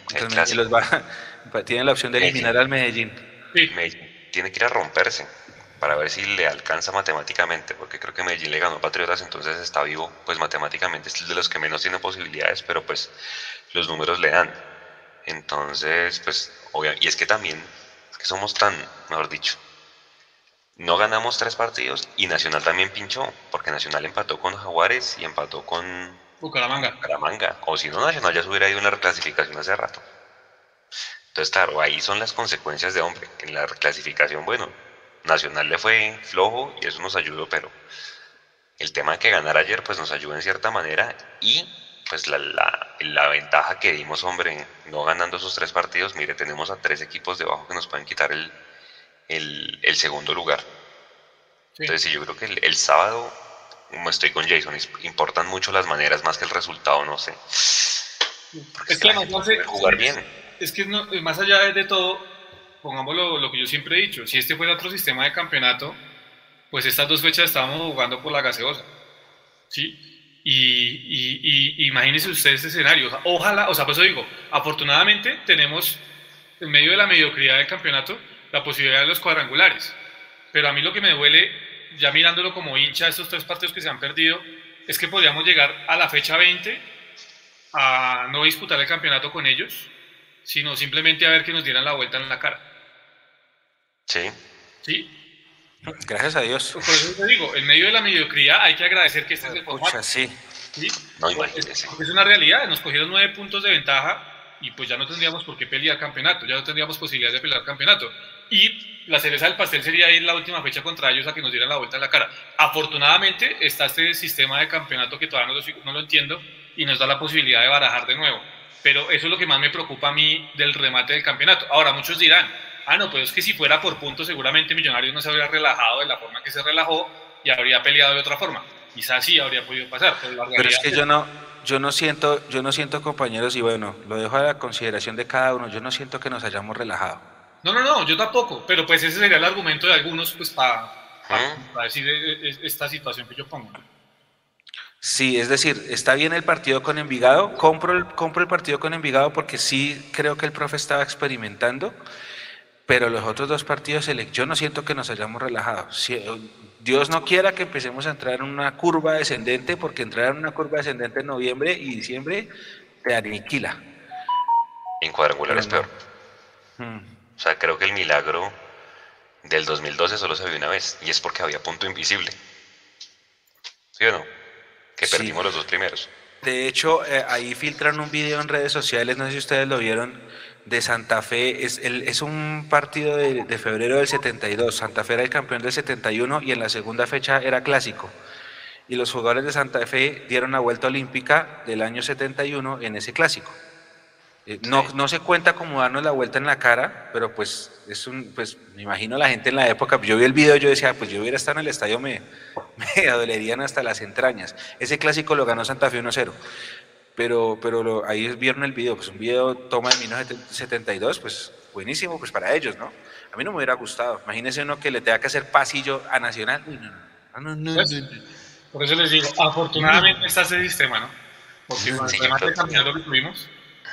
Ese, ese tercer tiempo del domingo va a dar mucho de qué hablar. Primero porque ya vamos a saber muchos de los que clasificaron, no clasificaron. Yo creo que ya para, para mí el domingo ya se define todo. Y, pues bueno, ver cómo llegamos, porque hermano, obviamente ese partido con Nacional, pues nadie lo quiere perder, ¿no? Y, pues va a ser un ambiente recontra hostil, porque como dijo el Mechu hoy, van a buscar al que tenga cédula de una ciudad diferente a Medellín, más o menos. Entonces, pues cuídense los que piensan en ir. Hay mucha gente que prefiere abstenerse y bueno, más bien quedarse aquí en, en, Bogotá. ¿Qué nos queda, muchachos, para cerrar? Por ahí vi, le mandé a Nico una ficha que la Copa Libertadores por fin vimos el escudo de Millos en los rankings. sí. Hay más participaciones. por fin, por fin aparecimos. El cuarto de Colombia, ¿no? El cuarto con más participaciones y el sexto con más victorias, imagínense. Pero si nos dejamos coger la tortuga, seguramente en dos años ya no aparece ese escudo por ningún lado. O sea, hay que decir, hay que hacer. Esos son los ahorros de que ya se están acabando, así como los títulos. no, hermano, además que le digo una cosa, si, si, si, si los formatos de Conmebol van a mantenerse igual, ¿sí? Es decir, vieron que en Europa se inventaron ya otro torneo de clubes, pero si, si en Conmebol se mantienen eh, Libertadores 4 y Sudamericana 4, ya no es excusa no ir a, sí, a, un torneo internacional, no es excusa, es que van 8. Cuando iba el, campeón, el año pasado. el subcampeón, uno decía, bueno, es que va el campeón y el subcampeón de cada país, es más complicado ir. Y estábamos de acuerdo en ese aspecto. Y aún así Millonarios iba, ¿no? Porque con todo y la crisis económica de los 90 y demás, Millonarios iba a la Copa Libertadores en los 90. Después cuando abrieron el, cuando abrieron la brocha, pues digamos lo de metieron el brochazo y vamos a ir ocho equipos por país, eh, Millonarios se lo olvidó, se le olvidó ir. Es que, es que eso es lo curioso del tema, se le olvidó ir. Entonces yo creo que sí ya es hora de que retomen el, el, rumbo. Yo espero que los directivos estén pensando en eso efectivamente y que esta 2021 al 2030 nos traiga todas las participaciones posibles en Copa Libertadores porque es que necesitamos volver. Mm, por ejemplo, Leo decía que había ido a México y que mucha gente le había reconocido el tema de la camiseta de millonarios. ¿sí? Eh, bueno, rico saber eso, pero en otros países de, de, de, de estas latitudes pues no es tan así, ¿no? Donde Millonarios desafortunadamente perdió mucho terreno, mucha cancha y ya no somos tan reconocidos como lo éramos en otras décadas. Así que ese prestigio hay que recuperarlo. Sí, no, no. O sea, yo creo que ya es momento y pues obviamente tenemos oportunidad. La liga tiene 20 equipos. De los 20 descienden 2, 18. De esos 18 pasan 8. a torneos internacionales. Es que no hay, ya no hay excusa, hermano. O sea, casi el 50% va a torneos internacionales. No, es que es demasiado fácil. O sea, perdón, pero es demasiado fácil. Pues para un equipo como Millonarios, con la historia de Millonarios, va a ser muy fácil. O sea, yo digo, si el Pereira, si el, que, que, que, hagan un eh, Pereira Live, qué sé yo, y se pongan a analizar eso, entonces los del Pereira van a decir, hoy sí, jodidos. Pero Millonarios no. Sí, sí, sí, no, no, no. Sí, no. No. No, sí. A ver, rápido. Dice acá, dice acá Monstruos del Cine, rotaciones ridículas, borradas de amarillas, tres derrotas en línea y nueve puntos de ventaja que, que sí estaban relajados, dice él. Em, dice aquí, a, eh, Cuervo, hablar con la boca llena es feo, con la cabeza vacía es peor. Dirigencia y jugadores solo tienen dispepsia, pueden levantar título. Em, acá mucha gente con lo de la banda del Pocillo muy felices con sus pocillos. Harold dice, Millo se marió después de ganar la Junior. Ah, Jorge dice, rico ir y jugar una o dos rondas porque ningún equipo en este momento responde en torneos internacionales. Juan Carlos dice que no tenemos directivas. David dice, que para qué se hace un sorteo si los cuadrangulares quedan 3, 5 y 7, no, eso se sortea. El 3 y el 4 se, sortean, el 5 y 6 se sortean y el 7 y 8 se sortean. Em, y Oscar Hernández dice que las, las, estadísticas de Juanse. Y aquí, ah, está Cartu también que dice saludos Mechu. Y Juan Camillos dice que el sorteo es para definir posiciones en los grupos y partidos de local. Se definen las dos, se sortean las dos cosas. Se sortea, digamos, está primero y segundo acá luego tercero y cuarto a un grupo al otro, quinto y sexto, séptimo y octavo, y después de eso se sortea el calendario, es decir, se, se sacan cuatro balotas y el que saque, creo que el que saque la uno es que arranca de local y termina de visitante y así, pero, pero sí, sí se sortea todo. Oscar, no es mala vibra, es que estamos hablando de todas las posibilidades que pueden pasar, ¿sí? Tenemos a tres equipos detrás, o sea, todas las posibilidades hay que verlas, obviamente yo también quiero que ganemos el domingo y volvamos a, quedar de segundos, pero hombre, lastimosamente esta curva o lo que quieran llamarlo se presentó en la última parte del torneo donde efectivamente pues no debería pasar porque obviamente el torneo como dice Jason es tan mediocre que el Cali que venía tan mal o tan flojo se mete tres partidos seguidos ganados y mire cómo está ahorita entonces pues así, así ha quedado campeón en América ¿no? Jason dos, dos años seguidos se metió de séptimo de sexto y aprovechó esa curva ascendente nosotros con Russo a la América no le pasó solo eso ahora, ¿no? Recuerden que cuando comenzaron los torneos cortos para en el 2002, Mechu, eh, ellos terminan clasificando de esa misma con Ruso. Sí, eh, ellos terminan. No, no, Juanca, no, no, no, no, no. No, es, es, todo sorteado, todo sorteado. Así como se sorteó el de la B. No sé si ustedes vieron el sorteo de la sí, B. El de la B no solamente ahorita, Leones y, y el otro, y Fortaleza.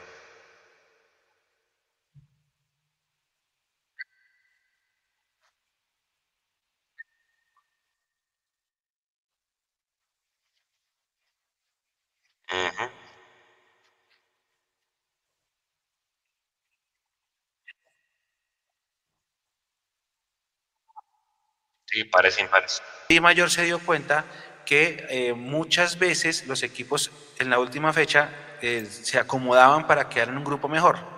Entonces, digamos, el que estaba sexto decía, uy, si yo pierdo este, quedo sexto, me toca con el grupo fácil, entonces perdían o, o llegaban a media, a media máquina y los acomodaban. Entonces, acá lo que hicieron es acomodar eso por sorteo. Tal eso cual. es lo que sucede. Bueno, señores, para ir cerrando, 11 y 34 de la noche, pues pedirle a la gente que va a ir al estadio, pues pórtense bien, acuérdense que ya la Di Mayor literal nos tiene, pues ahí a la hinchada nos va a tener seguramente entre ojos a cualquier cosa que medio pase, miren, ya van, como decía Jason, 31 millones de pesos en dos semanas de sanciones, al club no le sirven esas multas, por más de que sean apelables todo lo que usted quiera, pues obviamente eso perjudica al equipo.